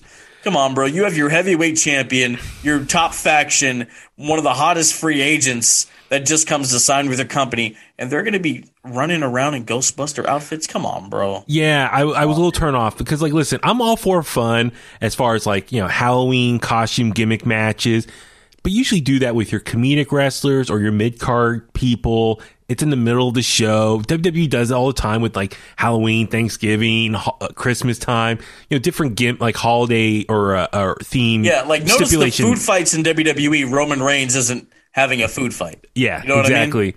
So that's why it's like, okay, you you got your main event stars here, and you're they're just goofing off in costumes. To me, it was like, I want to feel more anger against these two guys, like a blood feud. These guys were former tag team partners that had this falling out. I want more animosity between the two of them, and I wasn't Yeah. feeling that with the costumes. Brian, what, what were your kind of thoughts on that? Yeah, I kind of felt the same way. It's like I can't imagine Roman Reigns, you know, uh, main event of SmackDown, and tonight Roman Reigns costume party. What would Roman Reigns' costume be? What would he dress up as? Like, what would be a Probably- good costume for him? I mean, that's something to think about. Like, I don't catch you, You know guys off guard with that. Yeah, but what would It it, would, be? he, he would probably be The Rock, and then the Usos. Or no, wait, no, he would be The Rock. Or he could be Rikishi, and then the Usos could be Scotty 2 Hotty and Grandmaster Sexay. That would be pretty Now funny. Roman's character would have it would have to be something more serious. be like, Tony Soprano or something. yeah. Yeah, like a mob I boss. don't know. I saw maybe they could be like Marvel characters. He could be Thanos with the glove. Could be Thanos. Be Thanos. Paint him purple. That's what he do. And then, Yep. then uh the Usos, who they could be? Uh Cap and Iron Man or something. Going up against Who would. Paul Heyman be? I have no idea. He could be Ant Man. No, be Thor. Thor, okay. Remember that Thor? works. You know, had the beer belly. But yeah, this I, I don't know why they did this. I was I- uh, sitting I was sitting in a bar, right, trying to explain wrestling to somebody while while this was happening. And me and the bartender, like we're big wrestling fans. And so this comes on and the non wrestling fans look at us like, really, this is what y'all are into? like the, just the amount of disappointment I felt, I was like, oh God. Yeah, th- that's the type of segment where it's like people come in question me as a wrestling fan, like, "Why are you watching this? You know, you're about to be 38 years old, and why are you watching this stuff?" I'm If like, WWE uh, did it, if WWE did it, that's how people would react. But because AEW is cool and and has that certain demographic, people are they love it. you they know? let it go. They give them Yeah. slack, or it, Yep. yeah, and there- there is some hypocrisy amongst the fans. Mm-hmm. Yeah. Like one company does one thing, if the other one does the same thing, it gets perceived differently, and they don't get the same bad rap for it. So yeah, Mm-hmm. Like some people say, Big E should be serious, but Kenny Omega is in a Ghostbusters costume and that's shooting jump shots with the Toon Squad. So that's something you know. Maybe in the coming weeks we can have a discussion about if if Kenny does lose the title. Let's review his his title reign. Our Yeah. thoughts about it. that's something to just think about. Put it out there right now. It's like let's review his title reign. Was it worth it? Was it deserved to be that long? Was it good? Was it bad? Underwhelming? All that stuff. So it's something to think about. Um, all right. So then next up we saw. Uh, I'm just gonna go over some of the highlights. I'm not gonna break down every segment here, but um, you know, CM Punk cuts this promo and he pretty much acknowledges Jon Moxley's, you know, not being there tonight, what's going on. And then, um, he said he wanted to confront, uh, Eddie Kingston and uh, confront Eddie Kingston about you know the the issue uh, their interaction on Rampage last week. Um, but apparently Eddie Kingston's not there, so he's going to wait to do it on Rampage. And then he said, well, he was going to be Moxley's replacement in the tournament, but he can't now because he wants to take care of Eddie Kingston first before this tournament. So you guys can blame him for not for me not being in the tournament. So he's trying to put the blame on Eddie Kingston for why he's not going to be in the tournament.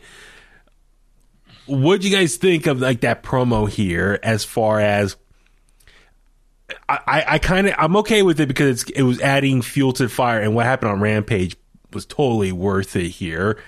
So, what do you think of like CM Punk trying to say, "Hey, I would have been in this tournament, but you can blame Eddie Kingston because I want to take care of that business first. I'm a little shocked because, like, wouldn't you want to go after the title? Is that more important than Eddie Kingston? He's still just happy to be there. Remember that. I guess. I mean, I guess he at this point he'd rather just you know take out guys who are uh, giving him a bad time or you know who are cut, interrupting his promos. I don't know. I feel like it's I feel like it's one of those make it make sense moments. yeah, Again, not not to continue to harp on it, but if someone passed up a championship opportunity, it's kind of like when you you know uh, I can't think of the situation. Something or it's kind of like with the twenty four seven championship when someone you know doesn't want to go for that. That kind of makes it look like oh it's a title that doesn't matter. I, just to just to kind of make what I'm saying make sense. Like it's like ah. Uh, that's the excuse that you're giving. Yeah, like why wouldn't you want to go have put yourself in opportunity, put yourself in place to be able to challenge for the championship at this point? Eddie Kingston could wait. We'll deal with that later on. Mm-hmm. So it's kind of like, but but again, it's like, you know, wow, dream match, yeah, cool. Eddie Kingston, CM Punk, like this is gonna be awesome. You know, no one's really.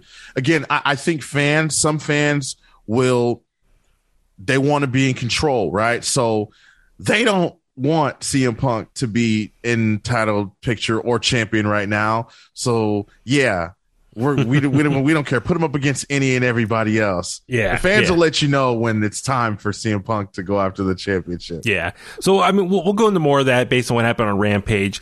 Uh, I don't know about you guys. I'm not really into the whole inner circle versus the America's top team slash um, um, Men of the Year storyline. It's great. I'm Ethan confused. Page, Scorpio Sky, Paige VanZant. It's great. Wait, why are you confused, Brian? I just, I lost track of what's going on. Yeah, me too. Because like I was trying to remember, like, wait, how did we get here? Because originally, you know, Ethan Page, Scorpio Sky, they just became a tag team out of nowhere. Which I was like, Ethan Page, you left Impact, you were in an amazing tag team, the North, and you signed with AEW. I thought, dude, he should be getting a push as a singles star, as a heel. It could be a top heel for the mid card scene. Um, but instead, he just becomes another tag team with Scorpio Sky, and they're sitting up in the rafters. And all of a sudden, Dan Lambert joins them out of nowhere. Like, what was? They never really explain this partnership. And then all of a sudden, he's like, you start bringing his UFC or his MMA fighters with him, and they just start giving inner circle crap, and all of a sudden, just turn into this feud. So it just, it just, it's a feud that I just don't really care too much about right now, and I hate saying that, but it's just, it's like, ah, all right, I, I guess it's a filler match for the pay per view.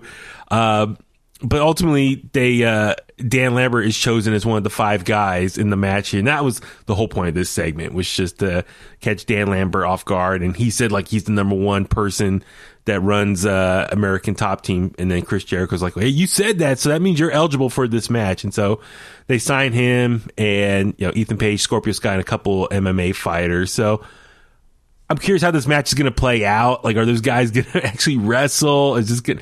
I wonder just how good this match is going to be.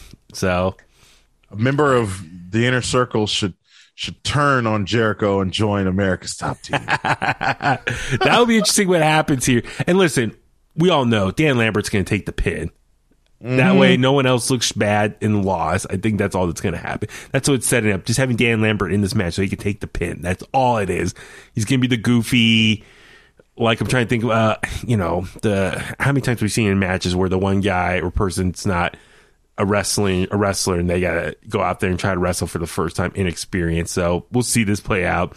Uh, but yeah, uh, let's see. Also, we saw uh, MJF cut a great promo about Darby Allin, and Darby Allin attacks him. What do you think about this feud? It's really a, like it's a battle of two day oneers, Philip, as you said. It's a battle of the pillars. Yeah, it's really it's a battle of these two guys who are like, yeah, pillars, day oneers for the company, and it, it, it's almost like they're really trying to establish, I guess, who's the best day oneer. Is that Brian? Is that the best way to kind of look at this this angle Well- here? Go ahead, Philip. Well, I mean, if you were to say who's the best day oneer, you would say Darby Allin because he won a title. Mm-hmm. You know, Would you though? I mean, To answer Jeff the hasn't question, won a I- I think- yet. I definitely think this is, you know, a battle of who's the best day oneer. I would say it's MJF. I mean, he's gone against some of the.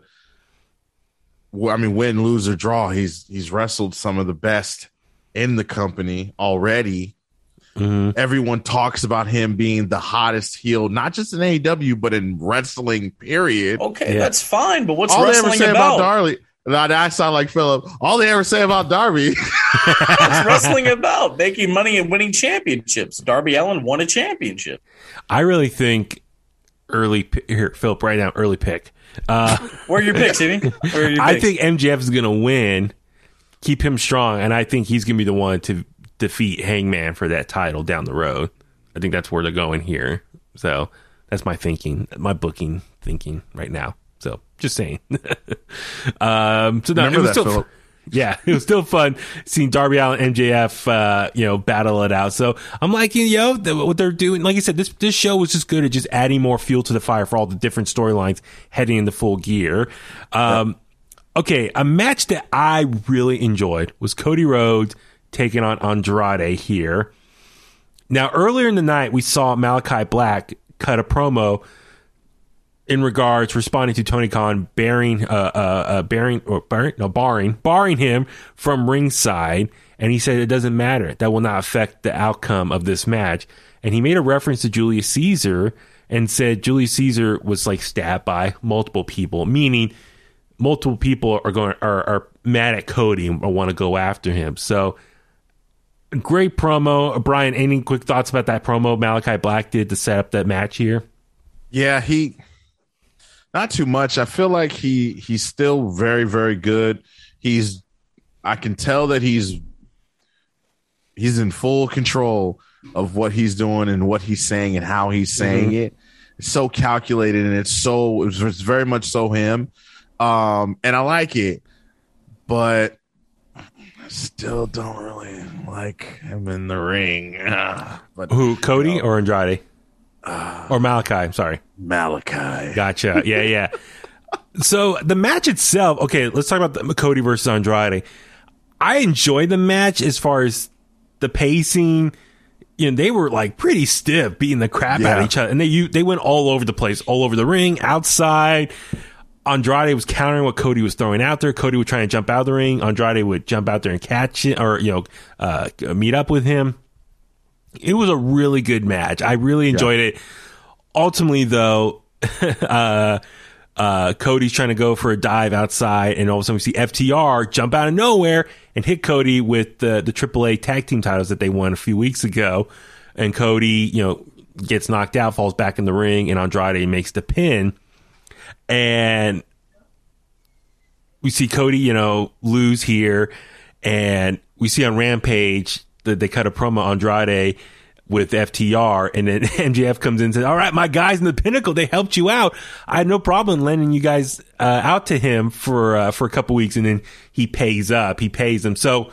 Because I was kind of concerned, I was like, "Wait, are FTR going to align with with Andrade now? Or are they still at the Pinnacle?" But no, they're still Pinnacle. But you know, MJF is a businessman and took money Yep. for like they're like uh, uh, uh, assassins hire guns for uh for for money. So I thought, okay, okay, that's cool. All right, Andrade needs some backup. And uh but Philip, so what do you think of the fact that FTR attacked Cody here? Um, it caught me off guard. Uh, a couple things. I'm going to go back to the Malakai Black promo. Okay. I like how they're kind of Cody gets referred to Julius Caesar a lot. Remember, uh, Jake Roberts referred to him as that when he was feuding Yeah. with Lance Archer. So I like how we're keeping the Cody Julius Caesar thing going. I got to do some more. I, you know, maybe I got to look at maybe the history. I don't know too much about Julius Caesar. I forgot when I learned about him in school. He was stabbed 33 times. So I wonder. Yeah, I wonder if that's where Cody's trying to. Uh, his character is his, going. his downfall. He needs to Yeah. tell the fans to stick it. Yeah. Maybe I'll have to Um, read up more about that. But I wonder because I was like, what's Cody trying to do with his character? He knows people are booing him, but he's set in stone that he's going to stay being a babyface. He doesn't want to turn. He's so stubborn. I was like, and the fact he's acknowledging that this is leading to something. This is a larger story. Julius Caesar, he was a stubborn human being as well. Okay, I have to read up on more about him. But uh, the FTR stuff, I mean, I, I liked it. You know, the hired guns were. I mean, they, they've they've they've been open about it. They like tag team wrestling and making money and drinking. So you know, And then keep in mind, Cody tweeted out and said, "I guess I shouldn't have started that FTR chat years ago." Dang. Right? I remember remember the uh, the APW shows there were FTR signs. Yeah, when I have was- one. I have one in my closet. But you know, Cody, you know, on being the elite, we kept saying "fuck the revival" anytime he had a chance. Say "fuck the revival," Yep. And and so it's now coming full circle. And ex- this is an example of Malakai Black reference in his promo that, listen, Cody, I'm not the only one that can't stand you. You've made a lot of enemies. you know what? Over a long period of time. And this showed that Cody pissed off FTR years ago with the fuck the revival stuff. These guys are getting their revenge on him. So it makes you wonder who else did Cody cross We should go the back years and watch some of those old being the elites and then kind of for clues. yeah to see all right who could be next. That's the thing. It's like who else did Cody piss off over the last few years Flip Gordon. that can come back after him? Yeah. And Think hey, about- you know he's about to be released from that Ring of Honor contract. Yeah. Think about it. Ooh, So how many people Cody pissed off that could come after him with the help of Andrade or Andrade finding people from the attack or Malakai Black, I should say. So it's interesting. Uh, but maybe the biggest thing I got to pop was, I don't know about you guys.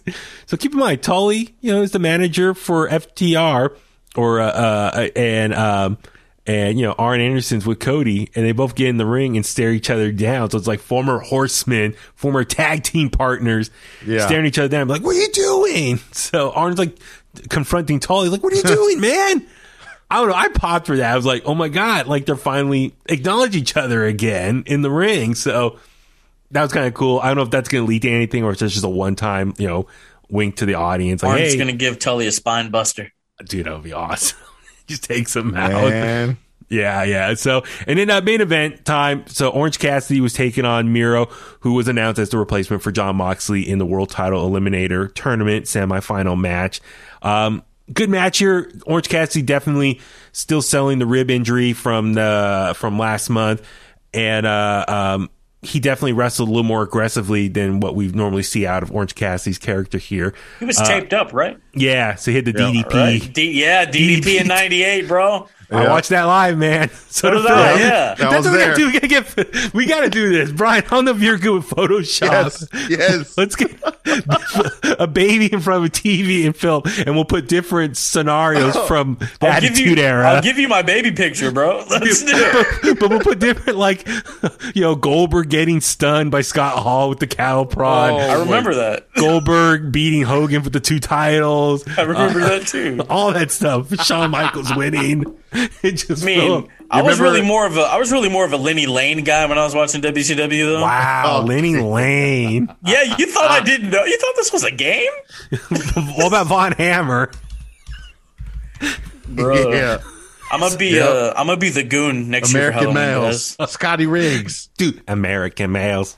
American males. American, males. males. American. Hey, we should be three count, guys.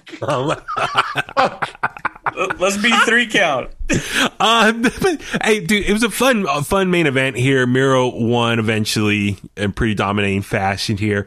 So, Brian, uh, what you thought? Think of this main event here because Daniel Bri- oh, excuse, Brian Danielson, excuse me, was uh, on commentary, and then after Miro won, Brian Danielson came to the ring, shook his hand, and that's gonna be your finals right there at Full Gear, and the winner will get the be the new number one contender for the world title. Yeah, I thought the match was good. Again, I kind of feel like people are getting way too much. I get it, but I feel like people are getting way too much offense in on Miro, um, more than what I feel is needed. I feel like Miro should be a monster. I'm not saying he has to squash everyone, but you know, he's got to learn, especially from mistakes. And when you go in there with someone who has is as quick and athletic and has the agility of someone like Orange Cassidy or a, um, you know, a, a Sammy Guevara, right? When you lose to Sammy Guevara, you need to learn from those mistakes and and I mean he he he won, right? But still, like get it done quick. You don't want because one mistake, you may not be in the finals of this eliminator tournament, but turn into Daniel Bryan and, and Miro having the stand or Brian Danielson, excuse me. Friend of the show. Yes. We can say that now. We can say that. Friend of the show. Absolutely. Um, Brian, he he's so fearless. He's always been like this, but ever since coming to AEW, he seems more and more fearless. It's almost like he's laughing. Like I know the natural smile on his face is he's having such a good time, but you could use that. Um, and and if I'm his opponent, I would feel disrespected. Like, what are you laughing for? Like, this is no like come on like don't disrespect me. I'm you should be afraid. You know you know? You should be afraid. You should you should fear me. So. Yeah, absolutely. No, that that's the thing is, I was kind of curious where Miro's character was going to go because I think since he lost the title, they're going to keep him off TV for a while, uh, and, and probably bring him back after Full Gear. But obviously, with the Moxie situation, they're like, "Hey, can you come in and be this fill in?" So now, probably whatever plans they were going to do from probably change and you know, it's a little bit of a curveball, speed bump here, which is fine. But yeah, with Miro, how he bounces back or where he goes with his character now is it's going to be really interesting here. But uh, Philip, how about yourself? The main event here, you know, Miro getting the win, and uh, I, I'm actually excited. Brian Danielson versus Miro. I'm like, all right, I think Miro needs to beat Daniel Bryan wow, you really think he should win? because yeah, I uh, look, man. Could, could could you could you imagine Hangman Page wins the world championship for AW, right? His first defense, he loses it to Miro. Miro stands on top of him, foot on chest, holding that championship. Did we ever see Rusev versus Daniel Bryan in WWE? Would that ever? We probably have. I'm trying to think if that ever so. happened. So I'm sure it did. I don't know. That's something we get maybe a look up. I'm kind of curious how that Probably played like out. on a random SmackDown back in like 2014. Yeah. yeah, yeah, probably, absolutely. So, uh, but Philip- I'm excited. philip wants aew to do hangman like they did lex luger when he won the championship and then lost it I told you, I knew Hangman was the new Lex Luger. See, I really thought Hangman was going to be the Stone Cold of AEW, but now I'm starting to see it, man. He is going to be Yes. Lex Luger. And I, Phil- I just I, I want to say this. Daniel Bryan wrestled Rusev for a men's Money in the Bank qualifying match three years ago. Oh wow! really, Yes. Wow. Who won that one? Uh, Are you? I don't know if the, the results are there. Um, let's see. Let me. No, but anyway, overall, I thought it was a really great episode of Dynamite here. Just it got me more amped up for all the matches going into full gear. It's a pretty stacked show. Uh, so let's real quick just touch on touch on Rampage real quick. Uh, Rampage opening match: Brian Danielson versus Anthony Bowens of the Acclaim. What'd you guys think of Max Caster's rap to the ring? like Brian, you know, he pretty much Max Caster said like. Uh, I'll end more guys' careers than your father-in-law does. Like I'm paraphrasing. yo, he That took a good. shot at Bree. He took a shot at J- Johnny Ace. Yo, That Max. Caster's a gem. Rusev won that one. I'm looking at it Oh, Rusev won that on one Okay. YouTube, and it said one of the comments is like, "Who's here after Miro defeated Orange Cassidy to face Brian Danielson in AEW?" Let me see. It's, Um, it's, hella, it's funny, bro. But yeah, um, Max Caster, that dude is a gem. He is he is awesome. Let me think here. I'm just trying to look up if it has it here. Yeah, Uh, send, send you that. I'm gonna need uh, I'm gonna need Brian to, to start busting out some raps. You know what? I might do that. No, I but might do that. But no, it's cool. I mean, I'm sure Daniel Bryan or Brian Danielson gave the okay because you could tell he was like staring there, and he wasn't Yep. trying to break character, but he was probably like smirking a little bit. So Uh-huh. I think you know he, he probably gave the okay. It's all right. It's like, dude, go ahead, take shots. By the way, do you think Laurinaitis has been like? I'm kind of curious what the relationship between Laurinaitis and Brian Danielson is right now because that's his stepfather-in-law. So I wonder does does Laurinaitis ask Daniel or Brian Danielson like how's it over there? How is AEW? Got any guys over there that wants to come to WWE or or does he just say how long's your contract? All right, you got to come back to WWE. Like is he already trying to persuade him to come back to WWE? I would love to know the, the relationship between the two of them. I would love to know how how that parting was like like when once Laurinaitis knew for sure that Brian wasn't coming back. Like, oh I, man. I bet he went to Vince's office. He's not coming back, Vince. Vince is like They, they That's your family- son-in-law. How'd you let him go? What's family wrong with you? How much do I pay you? you let my top guy go. What's wrong? with You idiot. You're fired. but, but so yeah, it's a, uh, hey pal, but, but so no anyway, it, but the match itself, I mean, like I said, Max Caster's rap was awesome to say all that stuff because Laurinaitis is the one who made all the cuts the day before, and this was a live episode of Rampage, rare. It wasn't pre-tape on a Wednesday after Dynamite, so it was it was nice that they were able to make a reference to something that happened on Thursday.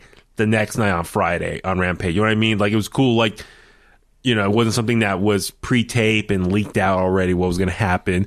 Uh, but the match itself, dude, I, th- you know, good opening match here for Brian Danielson. It just looks like he's having so much fun. Uh, Phil, what do you think of Brian Danielson's kind of like in-ring prowess now? He's very much in WWE. He's more like the underdog style, like he's overcoming the odds. This one, he's a killer in the ring. He's Yeah. beating the crap out of everyone. He said it when he first got there. He's here to kick dudes' heads in, and that's what he's doing. Yeah. Dude, Brian, you notice like it seems like every match he needs to leave out of there with a red ch- uh, chest, which is all the beating from it. So, Yep. nah, it was great here. So, uh, yeah, it, it's so much fun to watch him. Uh, but probably the highlight of this rampage was CM Punk coming out to the ring, calling out Eddie Kingston. Eddie Kingston finally comes out and they have a face off here. And man, for what it was like 12 minutes long roughly brian what'd you think of uh this promo between the two of them incredible. Yeah. It, it, it was. I try not to hate on them, you know, too much, but man, it was good. I had to go back. I watched it like three times. yeah i watched it twice yeah i went back and watched it again yeah and really just to understand it and it kind of made me think like okay i see why i see why they got something here i see why he, he elected to go this route instead of the other route yeah um felt real Mhm. at times it made you and see that's what i appreciate and like about um segments or promos like this in wrestling it's like ones that make you think oh is he serious like Mhm. I don't know. Like, did they did they discuss? I mean, according to Phil, no one discusses anything backstage. You backstage. see, I'm backstage at shows, so I know that these things don't happen. But do they like, yo, like some stuff might have been said that, you know, a little close to home yeah, definitely, definitely. because i like because what i like how real it felt was one eddie kingston he said listen CM Punk, I don't like you because when I was coming up, I respected you. He name dropped Samoa Joe and a bunch of other guys from like the Ring of Honor, the indie days back 15 plus years ago. And he said, I really respect you guys. I want to be like you guys, but you guys badmouth me and you prevented me from like succeeding more or less, right? Is that, is that just paraphrasing there? Yeah, CM Punk, on the other hand, said, listen, we treated you a certain way because we saw your potential and we wanted to make sure you were pushing yourself to the fullest. Like we saw how great you could have been and we did what we did in order to make sure you were going to go in the right direction and push yourself to the next level. We, we wanted you to succeed. Um, so it's really interesting. Both of them have, uh, I guess, what made this this segment really truly believable or felt real was both guys in their mind felt like they're in the right here. And I think that's when like an argument or whoever when people have a falling out or something, each person feels like their side story is the right side. Does that make sense, Phil? Like where you feel like how you feel in this situation, it's I'm in the right, you're in the wrong, I'm the victim here. I deserve to feel this way. You don't. You're the asshole here. So it, it makes they both both presented their side of the start the story, the argument why they felt a certain way, and they both presented why they feel they're in the right. And so that's what made this feel so more authentic. And I think that's something I think it's missing in some other, you know, feuds. Like, you know, you might see WWE and stuff. Um, you know, they kind of had that with like, you know, Drew McIntyre and Jinder didn't go down that route or Jinder or Drew with Sheamus. Like there are people there who we know, I'm just using this example, but people who are legit friends and storylines and they don't play into that realism enough. That's AEW. fine, but you got to take real shots.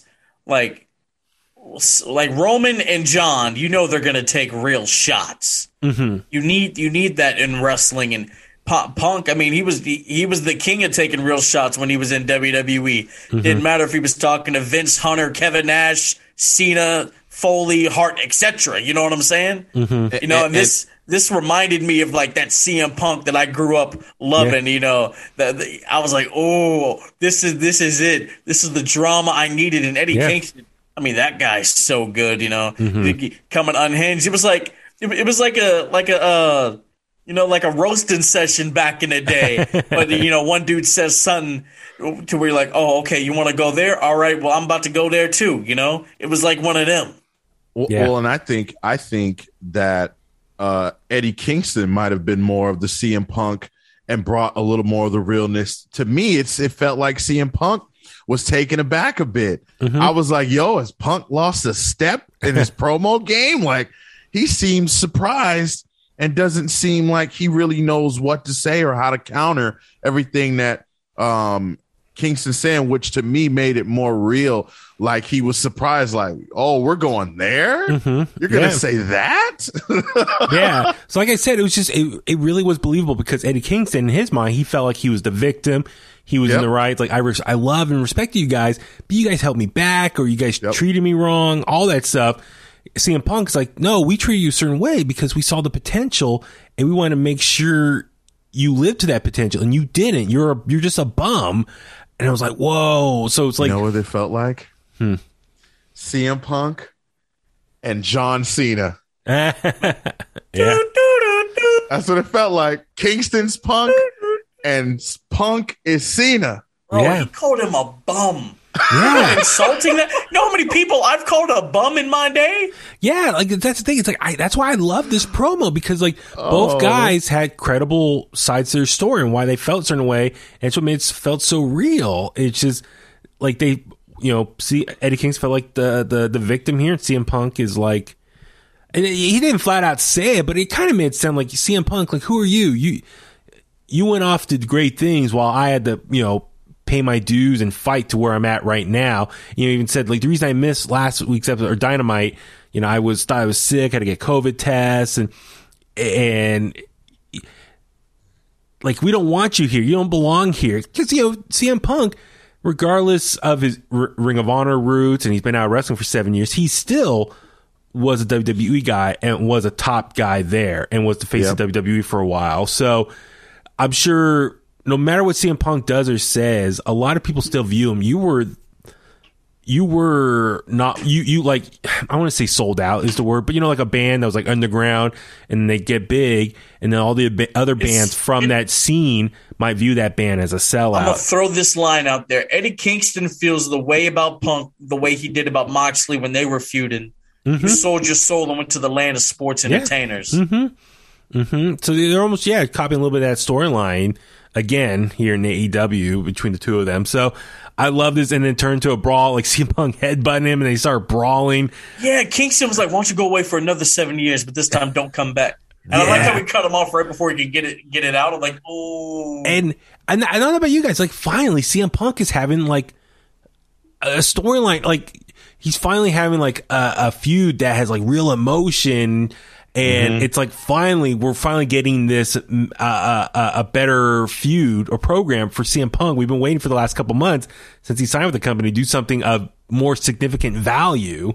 Brian, Yeah. didn't I didn't I didn't I say that on the Bullet Cast like a week or two ago? Like Punk needs to do something. It's I'm, I'm Yeah. getting kind of tired of it. Yeah. Yep. TK's listening. So that, hey, no, but shout out to Eddie Kingston. Seems like he's their go-to guy to jumpstart a rivalry with someone and get Yep. people talking. And mm-hmm. so Eddie Kingston just shows He his needs to value. win. He needs to beat him. That is that is Eddie tough. Kingston is going to be DDP. He's going to have his DDP run, and he's going to win that world title one day. and people would pop for that. Yes. So so so I love it. I watched that live too. Yeah, same, same, same. So that's another one. When DDP wins, Brian uh, Brian put babyface Phil looking at it. So um so so so wait uh uh, uh so DDP to the NWO would be Eddie Kingston to the Elite. Is that Yes. early prediction? Okay. Yes. Okay. I still think what's going to happen is I think Kenny's going to lose. Well, no, it wouldn't make sense. But I think Adam Cole is going to want to be the number one person, and then he probably leaves the elite because he's like, "Listen, you guys are too goofy, whatever." And then he leaves, and then forms Undisputed Era in AEW. I think it's going to happen, and it's like a Civil War like type of thing. Remember, like the Civil War in the Bullet Club a few years ago. Bullet Club is fine. I think they're going to try to redo that, but instead of Cody, it's going to be Adam Cole. Yep. That's what I'm thinking for. So anyway, uh, main event was uh, uh, uh, John Silver versus Adam Cole here, or AKA Budge. What was the Budge thing? Was that from Being the Elite? Yeah, so John Silver. So uh, you know Adam Cole's. It's all about the boom. Yeah. Uh, Silver was like, it's all about the budge. I don't know where the budge comes from, but he did that, and like it, it's it's over.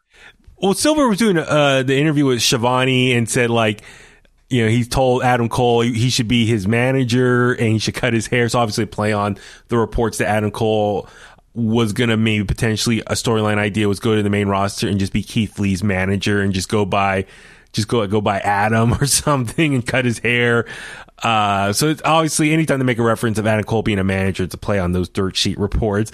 But anyway great match here. Uh, you know, it's great to see John Silver get a main event TV time opportunity, like on a rampage here. Uh, but sure enough, uh, you know, uh, it was funny. You know, Adam Cole had him outside, and the Young Bucks were there. Um, and, you know, we're, we're and they do the kissing thing. You know, they kiss each other's foreheads and stuff. But, uh, but then ultimately, you know, we saw. Um, uh, John Silver hit the Liger bomb on Cole, and but Cole kicked out, and then Cole went for the Panama Sunrise. Uh, Silver countered, and now Cole hit back with two super kicks and the running knee to pin Silver here. So, you know, fun main event here for Adam Cole. Uh, you know, keep his winning ways, and it looks like for full gear, it's going to be the Super Kliq versus Jurassic Express and Christian Cage. Adam Cole was selling the head injury because he took the was it was it Philip the Con-Chair-To uh, Yeah. from the brawl that they had on Dynamite this week. So that was kind of cool, just continuation there. Um, we see what happens. It was nice to see uh, Jungle Boy cut a promo a little bit. Finally, do some more mic time. Jungle Man. Jungle. Man. Does Jim Ross? He just says Jungle Boy Jack Perry. Like he just makes up different names It's, for him. it's jumping Jack Perry. hey, hey, did y'all did, hold did y'all hear JR's coming out with a cannabis line? Yeah, yeah. I've Seen that. What? Did- With the he's in there with the barbecue sauce and now the yo Jr. What's going on? I need to hand know. in hand. I need to know. So you trying to get a job with him? Man, I'm trying. Oh, is Rebel going to be there? He's always hanging out with Rebel. I'm trying to. I'm trying to be wherever Jim Ross is, bro. so, uh, but dude, listen, I thought it was a very fun week in AEW television. Lots of look forward to with uh, Full Gear coming up. So, uh, I'm super excited for it. So, um, looking forward to. it. So maybe next week, guys. I don't know about you, but maybe. Maybe we do a just a review for, for Dynamite and maybe our predictions for Full oh, Gear. picks? There are picks. What are the picks? What are the? Well, no, we'll, wrote, wait, we'll wait till Dynamite. 'cause It'll be the go home episode next week. I, I wrote down that Huey has MJF. What are the picks? We'll see. We got to We and we we have to get your picks too, Phil. We can't forget. Yeah, those. yeah. Oh, He's is just gonna there, sit is there there- and just, is there a championship on the line? What title is this? we don't need The a undisputed championship. Bulletcast Heavyweight Championship. Um, it is the Bulletcast Heritage Universal title. heritage. What? The, what heritage? Three years. Well, of course. what do you mean? This title has more heritage than the AEW title. What are you talking about? this is a real world's championship. No, I'm gonna be like uh, Okada and walk around my own championship and say, Yeah, "Bring this there we one go. back." Yeah. There we go. Let's let's let's. You see, I don't, I don't, Cole I don't think Jack Cole! Tunney. I don't think Jack Tunney Jr. would like that. Do you see all the commercials they're running for that show now? The New Japan show? Yeah. There's a ton of commercials for it. Trying to sell that out. See how I don't know how the ticket sales are though. Are we are we are we going? I don't know. Should we? How much are the tickets? I don't know how much they are. I, I, I saw They're like not that bad. I saw like a decent seat for like one twenty. Mm. I seen a floor. I'm going to for like Disneyland for my oh birthday, so I got Are you? Yeah, the following week. Yeah, Wait, your birthday's next next week? November 14th. Oh Yo, man. Huey. Yeah, man. That's why I said I'm about to be 38. Yo. So I'm going Man. to Disneyland the following week. Yeah. So I'm putting it out there for you guys. So that's what I'm saying. Uh, Jimbo, I was talking to Jimbo the other day. So the West Coast Pro Wrestling Show would be my official, unofficial early birthday party. Oh, That's you, we got to do about. something. What are we doing? I don't know. The streamers. We no, we got to kick it after the show. we got to find, is Jacob Fatu going to be there? Is he wrestling on this? I don't. You want me to hit up Fatu? You, you know, because you know, I have my seat at the table is next to him too. Hey, can you get that other guy at the table? What other guy? Uh, the head. Oh, oh, oh, oh. The, see, Oh, I know. Vinny Massaro has been wanting to eat pizza with us. So maybe we should get Vinny Massaro to eat some pizza. I love Vinny Massaro. I love pizza. I, I love calling We should Vinny get Jeff Massaro's Cobb matches. out. Jeff Cobb do something. Hey, he was at Ugwa in Vegas. What? Yeah, he uh, he popped in the compound before the show. I'm like, yo, We're just Jeff. hanging out? Yeah, I'm like, Okay. that's Jeff Cobb. Is the unofficial member of the inner circle? Let's do it. That's true. You remember Wait, that? who's going to take Starboy's spot? They didn't announce anything yet, right? Me. no, they have not. We just Okay. we got to wait and see. Me. It's going to be Phil running it. Hey, man, I'm, Okay. I'll sit in the commentary booth. Okay, I'm looking to see what else they announced anything here. So yeah, get out there. We get Karl What the Fredericks out hell? Brian Tronic has made his way into the ring. Man, So, I'm So- just putting out for the clicksters right now. Listen, come out to West Coast Pro Wrestling this Friday, November 12th, over at the State Room in South San Francisco. It's going to be a party. hang out, hang out with all of us. Uh, I will have the Bulletcast Heritage Universal Undisputed. title Are with you me. really going to bring that thing? Undisputed. I Brian, mean, we're going to stereo super Oh, kick no, that no, no, fool. wait, wait, wait, wait, wait. I mean, We're going to rip his sweatshirt off. His I. I will be wearing a, a, a bullet bloodline hoodie. You know, the prototypes out there bring me now. Um, but you see, you see the way the way it's set up. it's, uh, it's nowhere to be found like his picks. Oh, oh. What do you mean? Page not found. Like when you go to a browser. I told you it's on my buddy's podcast, but it's Patreon only, so you got to pay like fifty bucks Yeah. to hear my picks. But it, it's there. It's out there. It's out there. We'll start wrapping Fantastic. this I up, got man. a- We're, we're gonna a run too $50 long now. Patreon. I got a fifty dollar Patreon gift card.